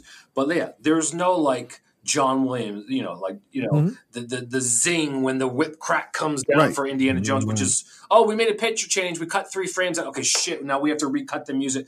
That's not happening here, and I don't. I'm not privy to what happened on the stage, but I want to say they just probably had a very good music editor who just made the scene work. And I don't think mm. Paul does a lot. Like he likes that opening scene. He's not changing it. He's not frame fucking, as we like to mm. call it. In uh, I won't give away any studios, but I might or might not work for a few of them up on the chain that are just constantly changing. They have three editors. They've got two directors, and it's changing and changing and changing until literally mm. it's almost too late, and then they finish it. I don't believe Paul works that way because he like, he knows what he wants, and I think this music just resonated with him. Make it work. J- John, just so so people who are listening who might not know know. So what what's the problem with me after I give you my cut, going in and changing a couple of frames or rearranging a, a line of dialogue? Why why is that a problem? Well, Steve, it's so funny you ask. Well, I mean, you know, it's not a huge problem assuming we have time, but what happens is, you know, we start working and we're doing our thing and I'm cutting the dialogue and my guys are doing effects and we got the Foley walk and they're like, oh, well, we have a new version. Okay, fine. But what has to happen is we have to get that new version. Then we have to conform all of our audio sessions to now match the length of that version, which means, oh, you're ending this. Well, okay, well, this effect has to be truncated and you're healing and fixing. And now we have a new scene. Okay, we got to cut stuff for this scene. The more you keep doing that, the I mean, it's part of it. But the more you keep doing mm-hmm. it, the more frenetic everything is, and the less you're actually focusing on the actual flow of the story. You're just fixing things in the moment so that you're not behind the mix stage. Because mm. mix stages are expensive, and you know you're talking over a thousand dollars an hour usually, and it's like wow. you're just yeah you're just trying to keep up. So yeah, those it's beautiful to get a locked call it locked picture. Having said that, I'm working on two movies right now. One of them was locked. They turn it over. They've made four different versions since that point. So they're not really clear on what locked means, but it's very normal to get changes. But when you're making them on your final mix, that's you know that's tough. Well, and, and, and just to point out, it's like if if I was editing this film and I just took out an entire scene, that'd probably be pretty easy for you. That's not a with. huge deal. But if I take four frames here and eight frames there and add six frames back in here and do like 50 of those, that's really, really well, hard. Steve, you'd be a frame fucker at that point because whenever you see the second editor come on the show, and there's, now there's three, you know you're screwed. Like when John, Oh they- Johnny Scissorhands or Edward Scissorhands, you just know that okay, well, we now they're trying to change it. They don't like it, so they're going to keep doing these minute changes. That does this really help you tell the story? Is this really changing what we're seeing? I don't know. They This is now my this is now my new term in reviews. Yeah. Frame fuck. Yep. This feels like they were frame Yep. fucking. Let me tell you right Yep. now. Yep. Oh, I love it. I love So, it. the, so, by the way, I, I now want to do a Cine-Files compilation of every department bitching about what pisses them off. Yep. yes. I got a lot It to say so- about it. It's funny because like the the version, the cinematography version of a frame fucker is a tweaker. Ooh. So oh. a, t- a tweaker is someone who who like, no, nah, I just think need the light, change that light a little, put a little bit of flag in there. No, it's still not good. Let's uh, let's switch the 2K out for a 1K and have a and so you could like, we got to shoot, yeah. we got to, and, and, they're trying to make it incrementally better and wasting time on the set, and it's wow. the same thing. Time is money, and that's that's a tweaker. Yeah, I, there, there, there's probably you, there's probably a name for the sound editor problem. Mm. I don't know what it is. And, and, what's funny too is everybody gets fucked down the line yeah. because mm-hmm. at the beginning of the project, there's lots of time. Yep. The more you move along and you get yeah. closer to that mix date, time is compressed. Yeah. You know, yeah. the unspoken agreement is the smaller your show, the more indie it is, the less money, the less time we have for sound, the more you're likely to lock it and turn it over to us so that we can use our time the best possible way yeah. without dealing with it. The more money you have, the bigger studio it is. It's like, we don't care. Like, what? you go, no you will just do what we want to do until it's done and and hey that's their prerogative but um, right it it's also more cooks you know because when you're with the studio you have 50 people that have to look at it yeah. and like it oh yeah yeah so we're now at marfa texas this is a town of like 2000 people pta loves shooting at locations like this particularly with this as a small town because everybody's together. It's like you're on a mission. You're all living together, you're partying together, you're hanging out together, you're working together. And he felt the camaraderie was so much higher when they were shooting in Texas than when they shot other stuff in California, hmm. um, which totally, totally makes sense yeah. to me. And we've arrived at the Sunday farm, and there is Abel Sunday. And we have a lie that we're going to tell, which is My name is Daniel Plainview. This is my son, HW. Are you hunting? Hunting for quail. and I love the way the whole, this whole thing lays out because the Sunday family is going well, we could make you, di-. you know, they say, can we camp on your land? And not only say, sure, of course you can, but can we make you dinner and can we give you this and give you that? They're so generous mm-hmm. for this very poor family with these two strangers that show up on their land. Isn't this the location that he told him about? So how does Paul not warn them ahead of time that they might be coming, right? Well, but Paul doesn't go back. Right. I don't. Right. He's gone. Yeah, Paul, Paul doesn't go Paul's back. gone. And also, maybe this is again showing us this different kind of human being. You know, you have some human beings yeah. here who are choosing social interaction. They're choosing the connection, and uh, Plainview is just using that. He's just yep. using it. He mm. totally knows how to play it. By, yeah. by the way, in the book, Paul is not twins with Eli.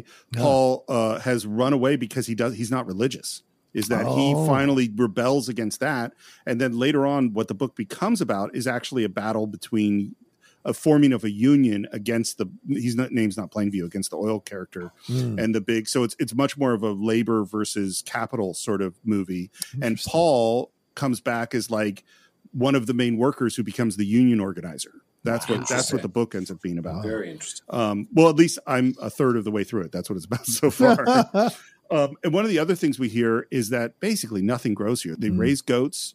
Corn won't grow there. They don't have any bread because grain, you know, wheat won't grow there. And they're kind of making their campsite. And up comes the second version of Paul Dano. Yeah. My name is Eli.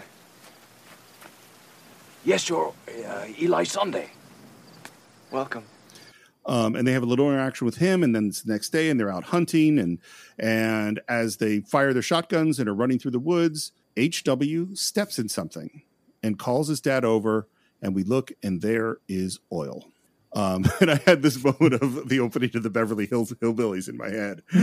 Come and listen to my story about a man named Jed. A poor mountaineer barely kept his family fed. And then one day he was shooting at some food, and up through the ground come a bubbling crude oil, that is, black gold, Texas tea.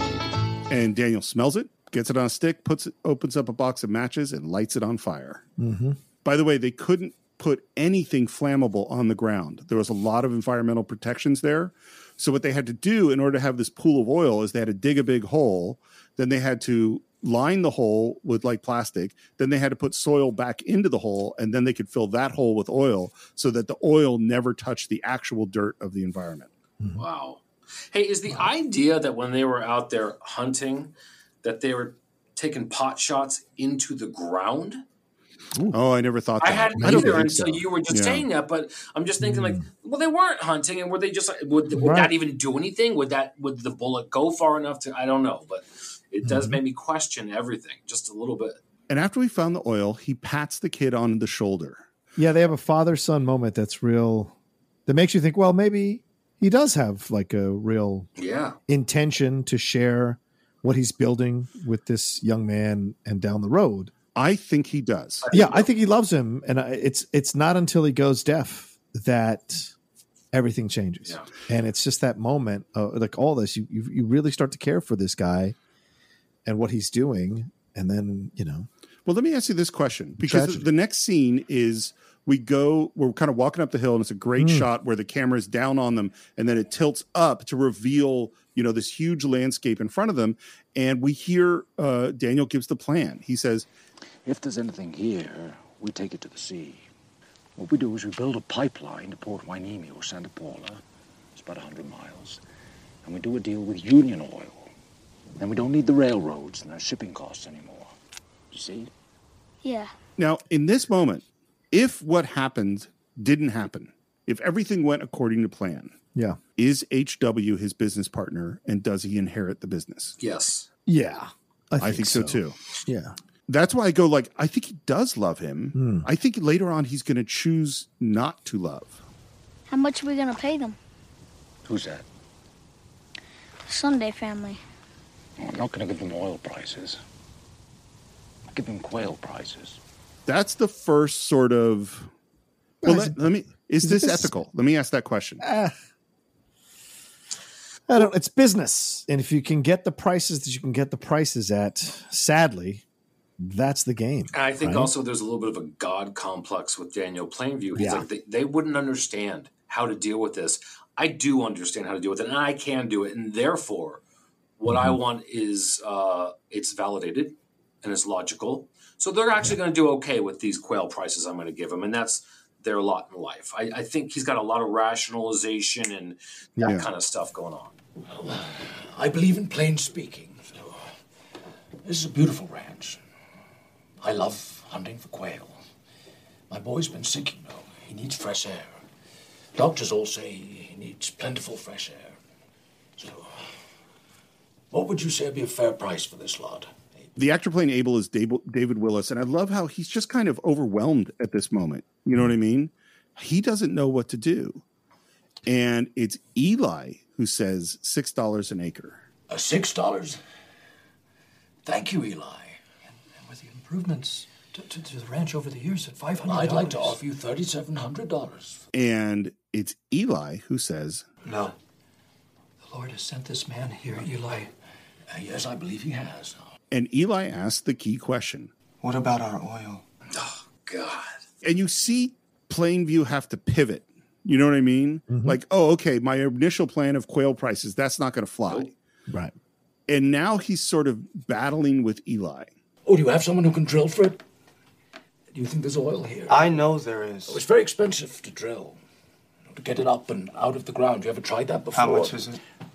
Costly. Well, our oil sits right up on top of the ground.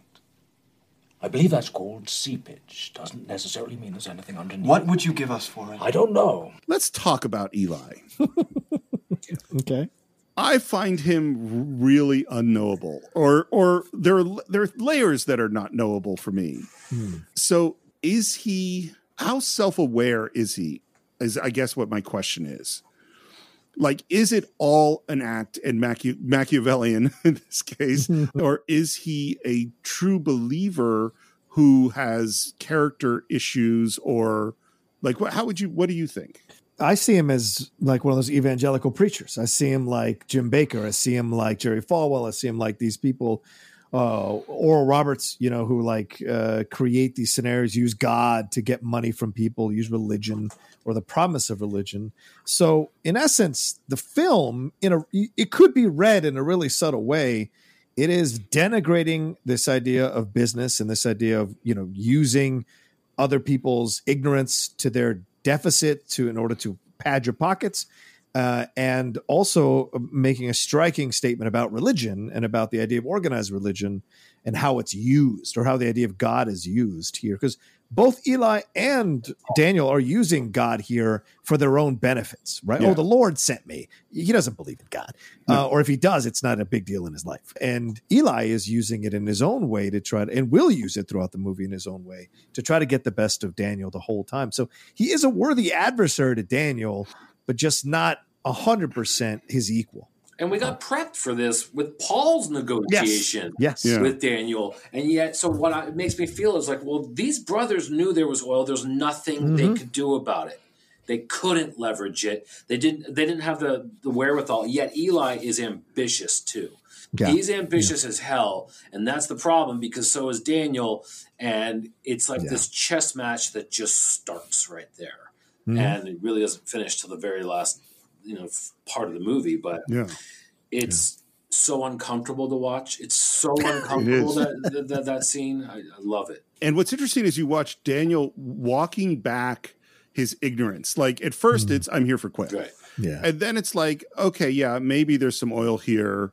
Maybe I know some oil people. I might I might know something about that. Do you know anything about that? he's kind of putting it on Eli, like you you can't do anything about yeah. this oil. Which again, you know, like the previous time he's pitching a family, he's like, I am an oil man. I'm a real oil man. Right. And this is everything I bring in. Now it's the opposite. It's, mm-hmm. well, I might know some people. I might be able to call someone. um, and then finally we get to what would you like, Eli? $10,000. For what? For my church. Does he already have a church, by the way? Oh, I don't. I like. Is he already preaching? I, I didn't think so, but but I want to feel like yeah, on a real small level, mm-hmm. or he's aspirational. I think he is starting out, but he knows yeah. what he wants. He he he has this thing in his head. He wants this. He's been wanting this. So I don't know mm-hmm. if he mm-hmm. started already, but um, Daniel is his oil well. Mm.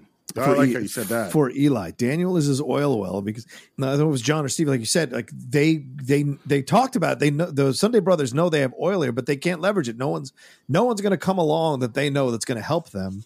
And just by chance, Daniel Plainview comes along, and so this is Eli's uh, essentially digging into the dirt to get the oil out of it, and Daniel is this oil well. Right. So uh, that's what he's trying to do, and he's going to use any tactic, any method possible.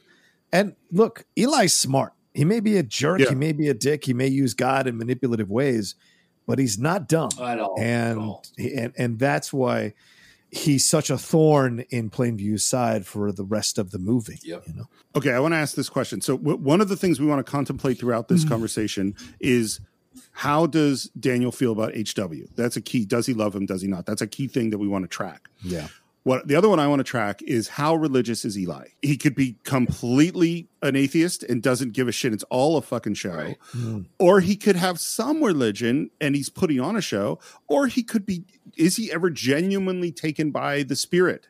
You know, is is that ever real? Is it all performative? I have know? pretty strong opinions about this one, and it really it really strikes me.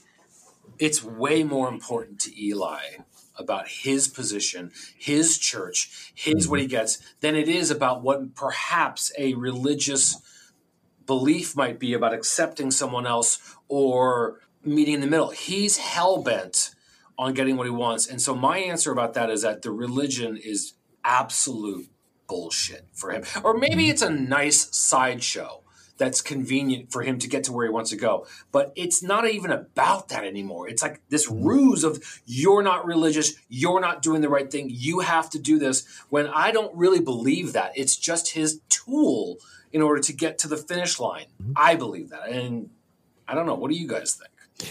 Yeah, I, I, I agree. I think it's his tool to get to the finish line. I think that's what makes him more soulless than Daniel Plainview. Like Daniel Plainview is trying to succeed as a businessman, and he's creating this need, or he's filling this need that people have for oil. Right, this is something people can use in their lives to light their homes, to work their cars, whatever at the time.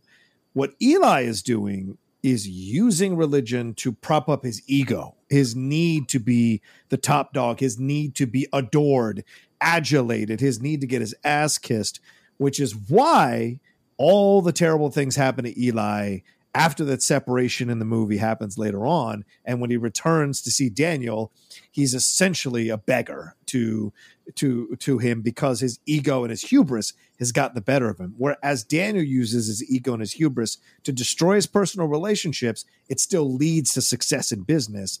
It's it's because his intention is to be successful in business. It is um uh, Eli's intention to be successful for the adulation and celebrity and the fame. Couldn't and agree more. That's agree that's soulless. I I think, in a weird way, this movie is about two people who are lying to themselves. I think Eli thinks on some level that he's religious. Sure. and I think deep okay. down he knows that's not true. Mm. You know, we all are rationalizing our bullshit to get the things that we want. And sometimes we face our rationalizations and sometimes we don't. Mm. And I think he will convince himself at various times that this is for real. Mm-hmm. The moment I really love is he says this thing for my church. And Daniel looks at him and says, he says two sentences. First, he says, That's good. And then he says, That's a good one. I think that's a good one. I wonder if that line is only a bullshitter can spot a bullshitter. yeah. That's a good one. Like that's that's a good. Oh, that's an interesting. Uh, I see the play you're making. Yeah. yeah. Mm-hmm. I see the angle. Yeah, and they argue a little bit about the price, and finally we get to. No, I'll happily be a supporter of your church for as long as I can. Now, as it happens, I do have some connections in the drilling business. How do you feel about this, Abel? And Dad says, Yes, what Eli says. I wonder how long Eli has been running his family. And and I wonder if Eli is the reason Paul left. Not some, you know, I know in yeah. the book it's because mm. he's not religious, but I think Paul sensed there was a real evil in Eli and he wanted to get the hell out of that house and knew that he ruled that house. And so he knew the best options. Yeah. And maybe to to fuck Eli, he told Daniel about that place to try to maybe mm kind of mess with Eli as a final fu to him because God knows what Eli put him through growing up as a kid. Yeah, you know? yeah. This makes sense. Yeah. And then I love Daniel goes to shake hands with Eli, and Eli takes it with his opposite hand and bows his head for a prayer moment. Ugh. And the look of discomfort on Daniel Day Lewis's face. Yeah. The, that's just such a, ah, shit. Yeah. What have I gotten into here? Yeah. Kind of moment the smirk. And it also and sets then, up this first like move of Eli, like because this is part of your show. Your this yeah. show for your parents. It's a show for Daniel. It's the show for us, and it's mm-hmm. so cringy, man. It is so cringy, but mm-hmm. it's like you can't look away, but you yep. really want to. Plainview's off to the real estate office where he's basically going to buy all the land around here. Can everything around here be gone? Sure. And we see guys coming out of the train and it's some other oil guys who are ready to drill there. And he basically says, You're too late. What'd you find? I found some interesting prospects. Mm. Did you hear Standard bought up? Mostly in the north so far. That's what I hear. I'm going to tell you, Gene, if you're going to make a play, look east. And we have this weird moment because they're talking to the kid. I'll be your lawyer if you need to draw up a contract. Make sure you don't get swindled, boy. Get half what your dad's making.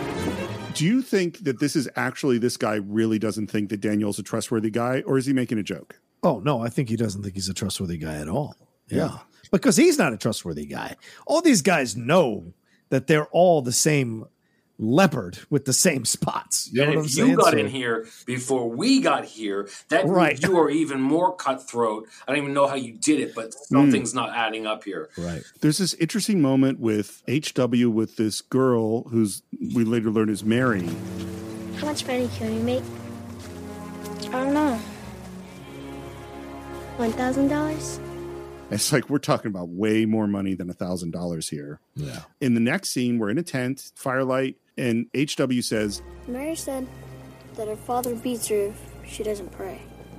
I think this movie does a good job of teasing you that maybe Daniel's going to be a good guy. Mm-hmm. Absolutely. You know, and the dad beating Mary is one of those points. Well, I also think this is why this movie is so brilliant, right? Because Paul Thomas Anderson knows, look, I got him. I'm making a long movie. There's no way around it because I've got to get the audience to connect to this guy so much, so deeply to believe that this guy could possibly be a good guy. And he's a man of business. So he's a powerful force to deal with. He could be a force for good. So that when the, tra- the tragic incident happens to HW, we are all the more decimated by what happens afterwards and what ends up becoming Daniel Plainview. It's the tragedy of it, you know? Ladies and gentlemen, thank you so much for visiting with us this evening. And now we're at a big meeting of the town. And and by the way, one of the things that Paul Thomas Anderson said, all these extras, these are all Marfa people. Which by the way, in oh, wow. Giant, they were all Marfa hmm. people. that was all the extras. So these are like the kids of the people who probably were in Giant, which is just crazy. crazy. Yeah. And what he said was he liked the Marfa extras way better than the professional extras that he had in LA. Because what he said was all the people that are professional extras, they all want to be actors. Mm-hmm. And so they're really trying to get some FaceTime. They're Right. trying to steal a little bit of focus, whereas the the Marfa people were just, you know, there. Is there anything worse, by the way, than that phenomena? Like, John, I know you do some voice acting. I don't know if you Mm. are involved in loop groups or anything like yes, that. I have been. Yes. But the mark of a bad loop group supervisor or someone is like when you can hear these conversations, like in these Marvel movies or whatever, and there's a crowd outside. It's like there's this fucking giant beast on the thing, and you hear someone go, "Oh, what is that?" You know, uh, just these these things are like. Are you kidding me? Like these conversations that they generate for these loop groups are just bad, you know, for the most part. You just know loop group, loop group. And so like I'm in it with you as well, John. It really takes like some authenticity. And I think that's Yeah. what Paul's, you know, hammering on is like you get rid of this yearning to be heard or mm-hmm. to be seen or to stand out, to be noted. Again, it almost is like Daniel's problem with Eli. If you ever Oh, meet, if you, if, yeah, that's a great point. And if you ever meet my girlfriend, she'll tell you one of the most irritating things I do is when I stop a show or a movie we're watching to point out an inauthentic extra. Ah. And it drives her insane because that to me sticks out like a sore thumb. When you see an extra make an over exaggerated reaction to something so they can be seen on camera that takes attention away from the main actors that are having the scene or sneaks a look at the camera. Oh man. Uh, that kind of stuff is like when I did ex- I did extra work for like a year on Wind Talkers and what have you, and I was like I learned from people who did it for real, Yeah. and like those little things are the ones that make the difference between the ones who keep working all the time Absolutely. and the ones who are like you know rarely work because of that stuff, and it sticks out. And you're right, and there's an authenticity to that. People who don't want to aspire, you want the Paul Sundays, not the Eli Sundays. Exactly. And I, I used to do that too, where I would, I would just call off. We'd be watching a movie. I'd go, Yeah. shit ADR, shit ADR. Yeah. That's Oh, it. yeah. And then to the point where my family's like, can you just stop? And I'm like, okay, so I don't do it anymore. But now my kid does it. Now he'll just be like, eh. it's like pointing out the Wilhelm scream. You know, the Wilhelm scream. Oh, right, Wow. Yeah. You know, that actually a guy I work with, Ben Burtt, who's just a legend and was the sound designer for Star Wars, like you're sure.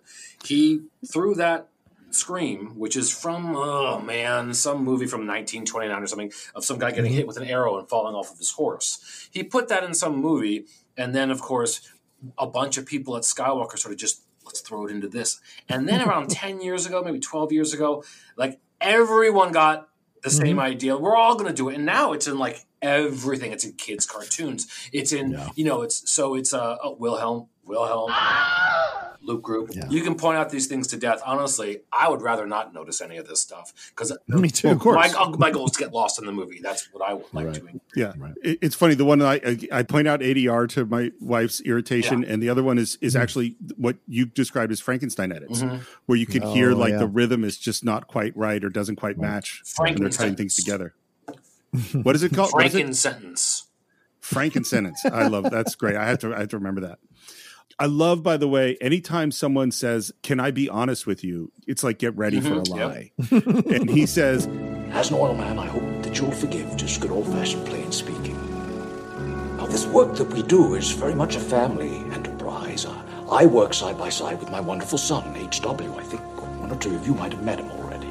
And as we're hearing this, we have this just remarkable golden hour shot of the crew getting off of the train. The, it's, it's- the way it's framed is amazing because they're moving away from the train. The engine of the train smokestack is going up in front of the golden glow of the rising sun. I mean, it's Yeah. just stunning. And again, this is just PTA knows where to put the camera. He knows his film stock. He and his DP have worked together to set up this shot, and you and you just shoot it. Mm-hmm. Mm-hmm. Like you you have to time it right. You have to organize it right. They just nail it.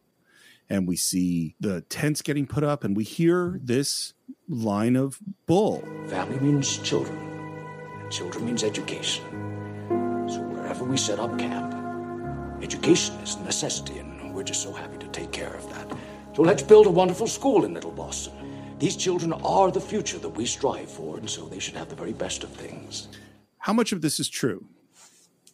Oh, Does he build schools? He's a politician. He's Yeah. telling them exactly what they want to hear, and he's hitting those beats: family, education, uh, and uh, infrastructure. Those are all the Yep. three things that every politician Yeah. says, no matter what level they're at, from a House rep to a president, to try to get votes. So he's essentially trying to get the votes of the town, the emotional votes of the town, to be dedicated to him and what he's doing because he's going to need their help. I think he proves to us later that he's probably full of shit. I mean, Yeah. he might have done this. Maybe he, maybe he did build the school once, or who knows. But we know we're going to know pretty soon that once he has that vote, once he has that land, you know, that's Mm-hmm. that's the only real important thing. Well, and I think he rationalizes that. Well, they got some jobs Yeah, and they got yeah. some, you know, they got some stuff. Yeah. Like, so what if I didn't deliver? And then as as he goes through all this stuff, including by the way that they're going to have enough water to irrigate to get bread because Bread. this town doesn't have bread. This wonderful the way country he's- of ours. yeah, I love the way he says it. He says, To my mind, uh, it's an abomination to consider that any man, woman, or child in this magnificent country of ours should have to look upon a loaf of bread as a luxury. which I agree with. But Yeah. I don't think this community is going to get bread out of this. Yeah. And, and then he says, I'd be happy to answer any questions you might have. And who hmm. stands up? But Eli. Will the new road lead to the church? Well, that'll be the first place that it leads. Thank you, Eli. Anyone else? He's so dismissive of him in that moment. Like he knows, he sees through Eli. He knows what Eli is, which is why Eli's standing up in front of everybody, making a huge gesture about the road leading to the church. It's so sanctimonious, and so that's why he's so dismissive and playfully exuberant uh, in a sarcastic way uh, towards Eli. I, I, you know, I relate to it in a weird way, like, or maybe not relate.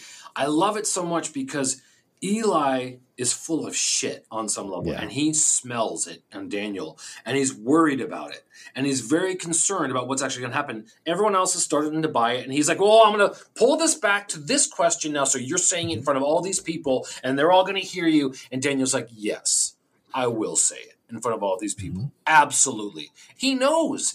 Once I own it, you can't do anything about it, and Eli knows that too. And it's like, it's not going to help all these little jabs, and it's just making it worse. It's a competition now. It's funny you say competition. I literally was going to bring up that line that he says later that where Daniel says, I have a competition in me. Because the mm-hmm. thing that just occurred to me is they would all have been better off if Eli and Daniel had just said, okay, you're full of shit. I'm full of shit. If we work together and use both our bullshit in tandem, we're mm-hmm. going to get everything we Oh want. man, for sure. They just had to team up. But that speech you mentioned, though, that is Mm-hmm. the speech of the movie. I mean, that for me is Mm. this horrifying thing to say. And it takes a lot of self knowledge to say that it's not just enough for me to succeed. I don't want Mm-hmm. anyone else to succeed. If they succeed, I can't succeed.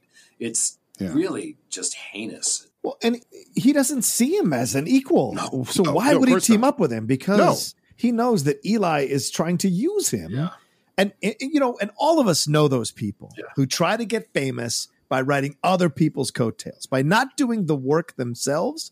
Um, and it comes in numerous forms. You know, help me. You're my friend. You, you know, why won't you help me get this job? Or you're my family member. Why won't you hire me to be this high ranking position in your in your company?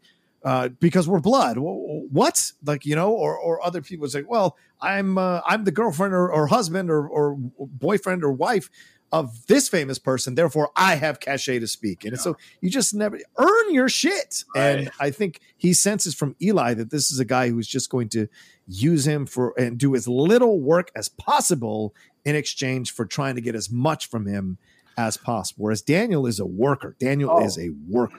You know, I, I totally I totally agree with that. But I hmm. also think that from Eli's perspective, as flawed and delusional as it is, he looks at Daniel and goes, You are a full of shit person who's only interested in money, and you're going to totally use this town to get what you want. You're totally lying, mm-hmm. and I am a man of God. Well, that's why Yep. that's how I am- small that's yeah. how small-minded people think. They think they're at that level just by thinking They're they both believing their own bullshit on some True. different level, like different Very amounts true. of their own bullshit. But the problem is that Daniel knows. He Mm-hmm. knows he's an alpha predator here. He just knows Yeah. it in his heart. Yeah. And Eli, God bless him, you know, like he's trying to do his thing, but he's sort of just like airboxing. And Daniel just knows, I'll deal with you however you want me to deal with you, but it's going to have the same end result. And yeah. I love the just building of the absolute hatred between these guys. And we're going to get to one of those key moments of that because we're building the derrick, and HW is kind of doing some stuff, and Daniel's in that office mess hall building, and we hear the sounds of work, but then we also start to hear singing hmm. in the distance. And the camera sort of moved towards the derrick, and what we see is this processional of Eli and some of his congregation. And Eli and his people go up to the workers. Oh, God. And it's so interesting. Like, one just blows right past them. Hello, brother. My name is Eli. I don't want any part of this. But this other guy waits, and they, they put a paper mm-hmm. cross on him. And Daniel Day Lewis is watching this. Mm and the music again is very dissonant and people are praying and then we go into this high angle and we see eli walking towards daniel hmm. and every time they come together there is a you know what i mean yes. whether it's yeah. yeah every time they're coming together like oh shit something's gonna happen and what we hear is that they're going to have like a little gathering when we're going to start the well. And Eli says, he doesn't ask. He says, I will bless the well and he describes like gives the stage directions. this is how it's going to go. Before you begin, you should introduce me. You'll see me walk up towards the oil well, and when I begin, Derrick, you'll see me walk up, and then you could say my name. He says, "Then you can say my name. like then you will have permission yeah. to say my name." And Plainviews just plays along. When you walk up, yes, you'll see me walk up, and then you could say. And then he gives him the dialogue. This is the script. The proud son of these hills who tended his father's flock. And then you could say my name. And Daniel says, That's fine. Okay. When you watch this the first time, are you going, Oh, I guess he's going to let him do the prayer? Is that no. what you're thinking? No. Or are you already thinking he's messing with him? Yes. I mean, for me personally, having had experiences with people like this before, yes, he's messing with him. And that's what you do with people like this. That you mess with them, you poke at them, you placate them in in sarcastic ways because they're very much about themselves. And so I immediately understood this scene and what was he what he was doing.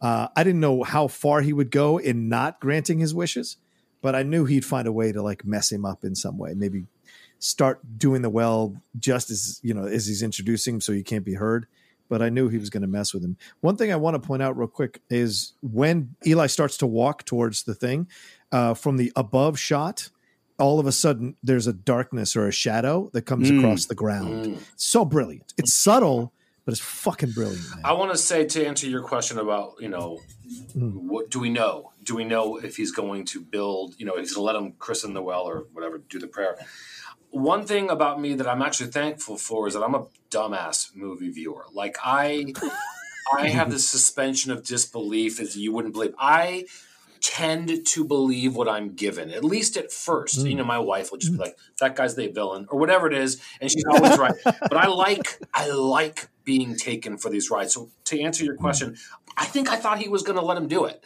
I, I, don't know. That was a long time ago, but I think I still wasn't sure. I don't know yet, but. uh it's a really good question. I'm pretty sure I did think he was going to let him do it, and um, I love, by the way, the moment where Daniel asks, uh, "What time?" Yeah, he says, "What time is good for you, Eli?" four o'clock. Well, let's make it four o'clock then.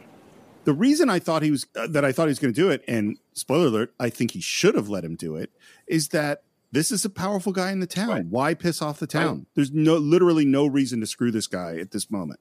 So everyone is gathered.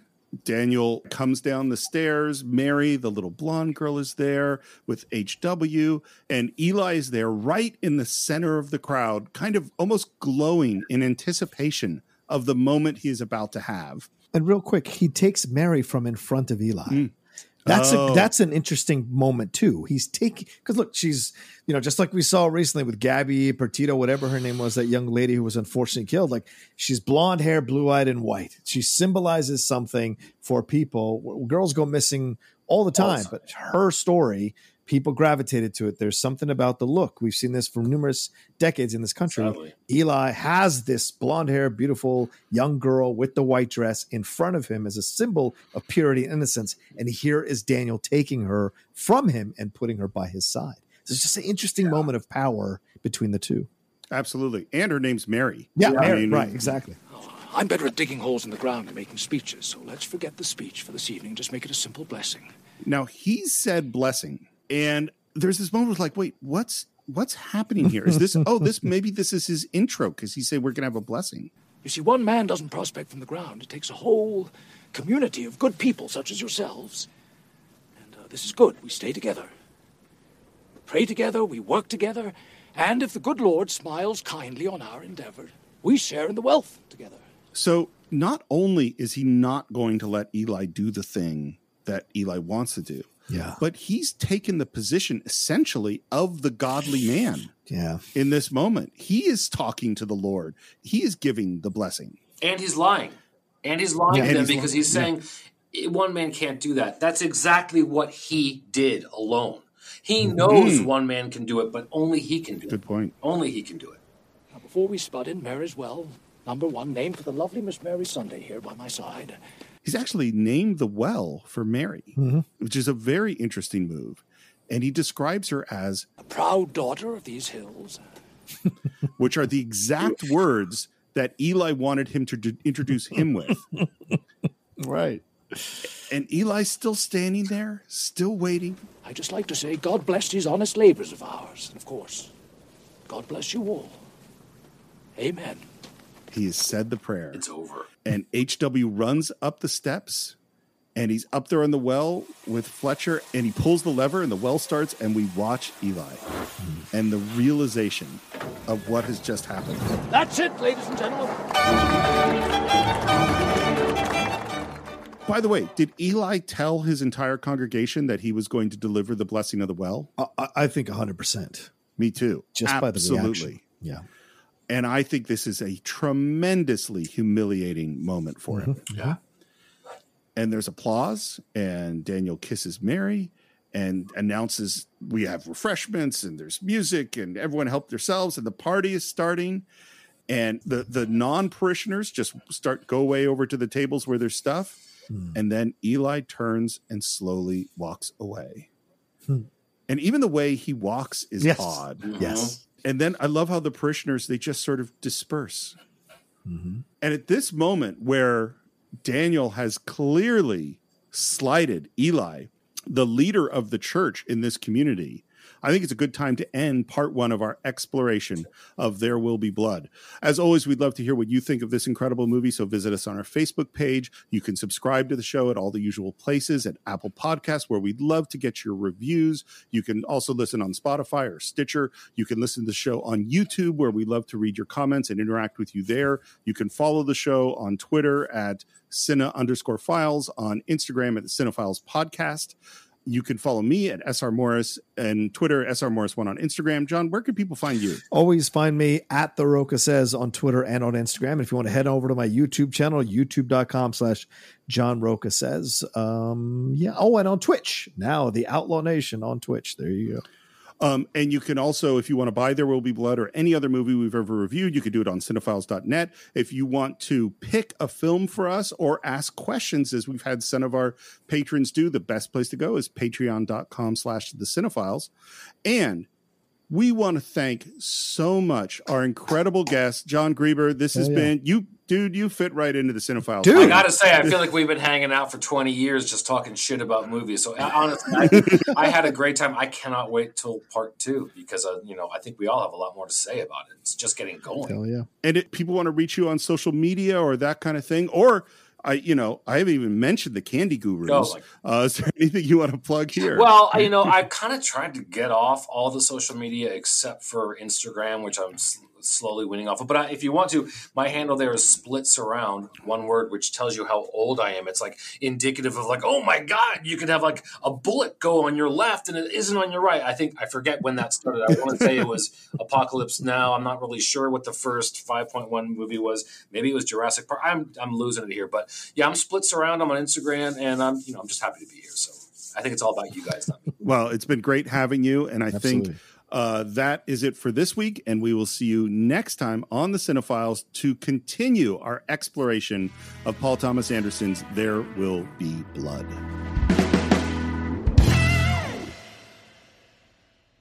BetMGM has an unreal deal for sports fans in Virginia. Turn $5 into $150 instantly when you place your first wager at BetMGM. Simply download the BetMGM app and sign up using code Champion150. Then, place a $5 wager on any sport. You'll receive $150 in bonus bets, regardless of your wager's outcome. And if you think the fun stops there, the King of Sportsbooks has plenty of surprises in store. Check out daily promotions, same game parlays, bets, and so much more. Download the app in Virginia today and get $150 in bonus bets instantly from your first wager only at BetMGM. BetMGM and GameSense remind you to play responsibly. See BetMGM.com for terms. 21 plus only, Virginia only. New customer offer. Subject to eligibility requirements. Rewards are non withdrawable bonus bets that expire in seven days. Please gamble responsibly. Gambling problem? Call 1 800 Gambler. Promotional offer not available in Washington, D.C.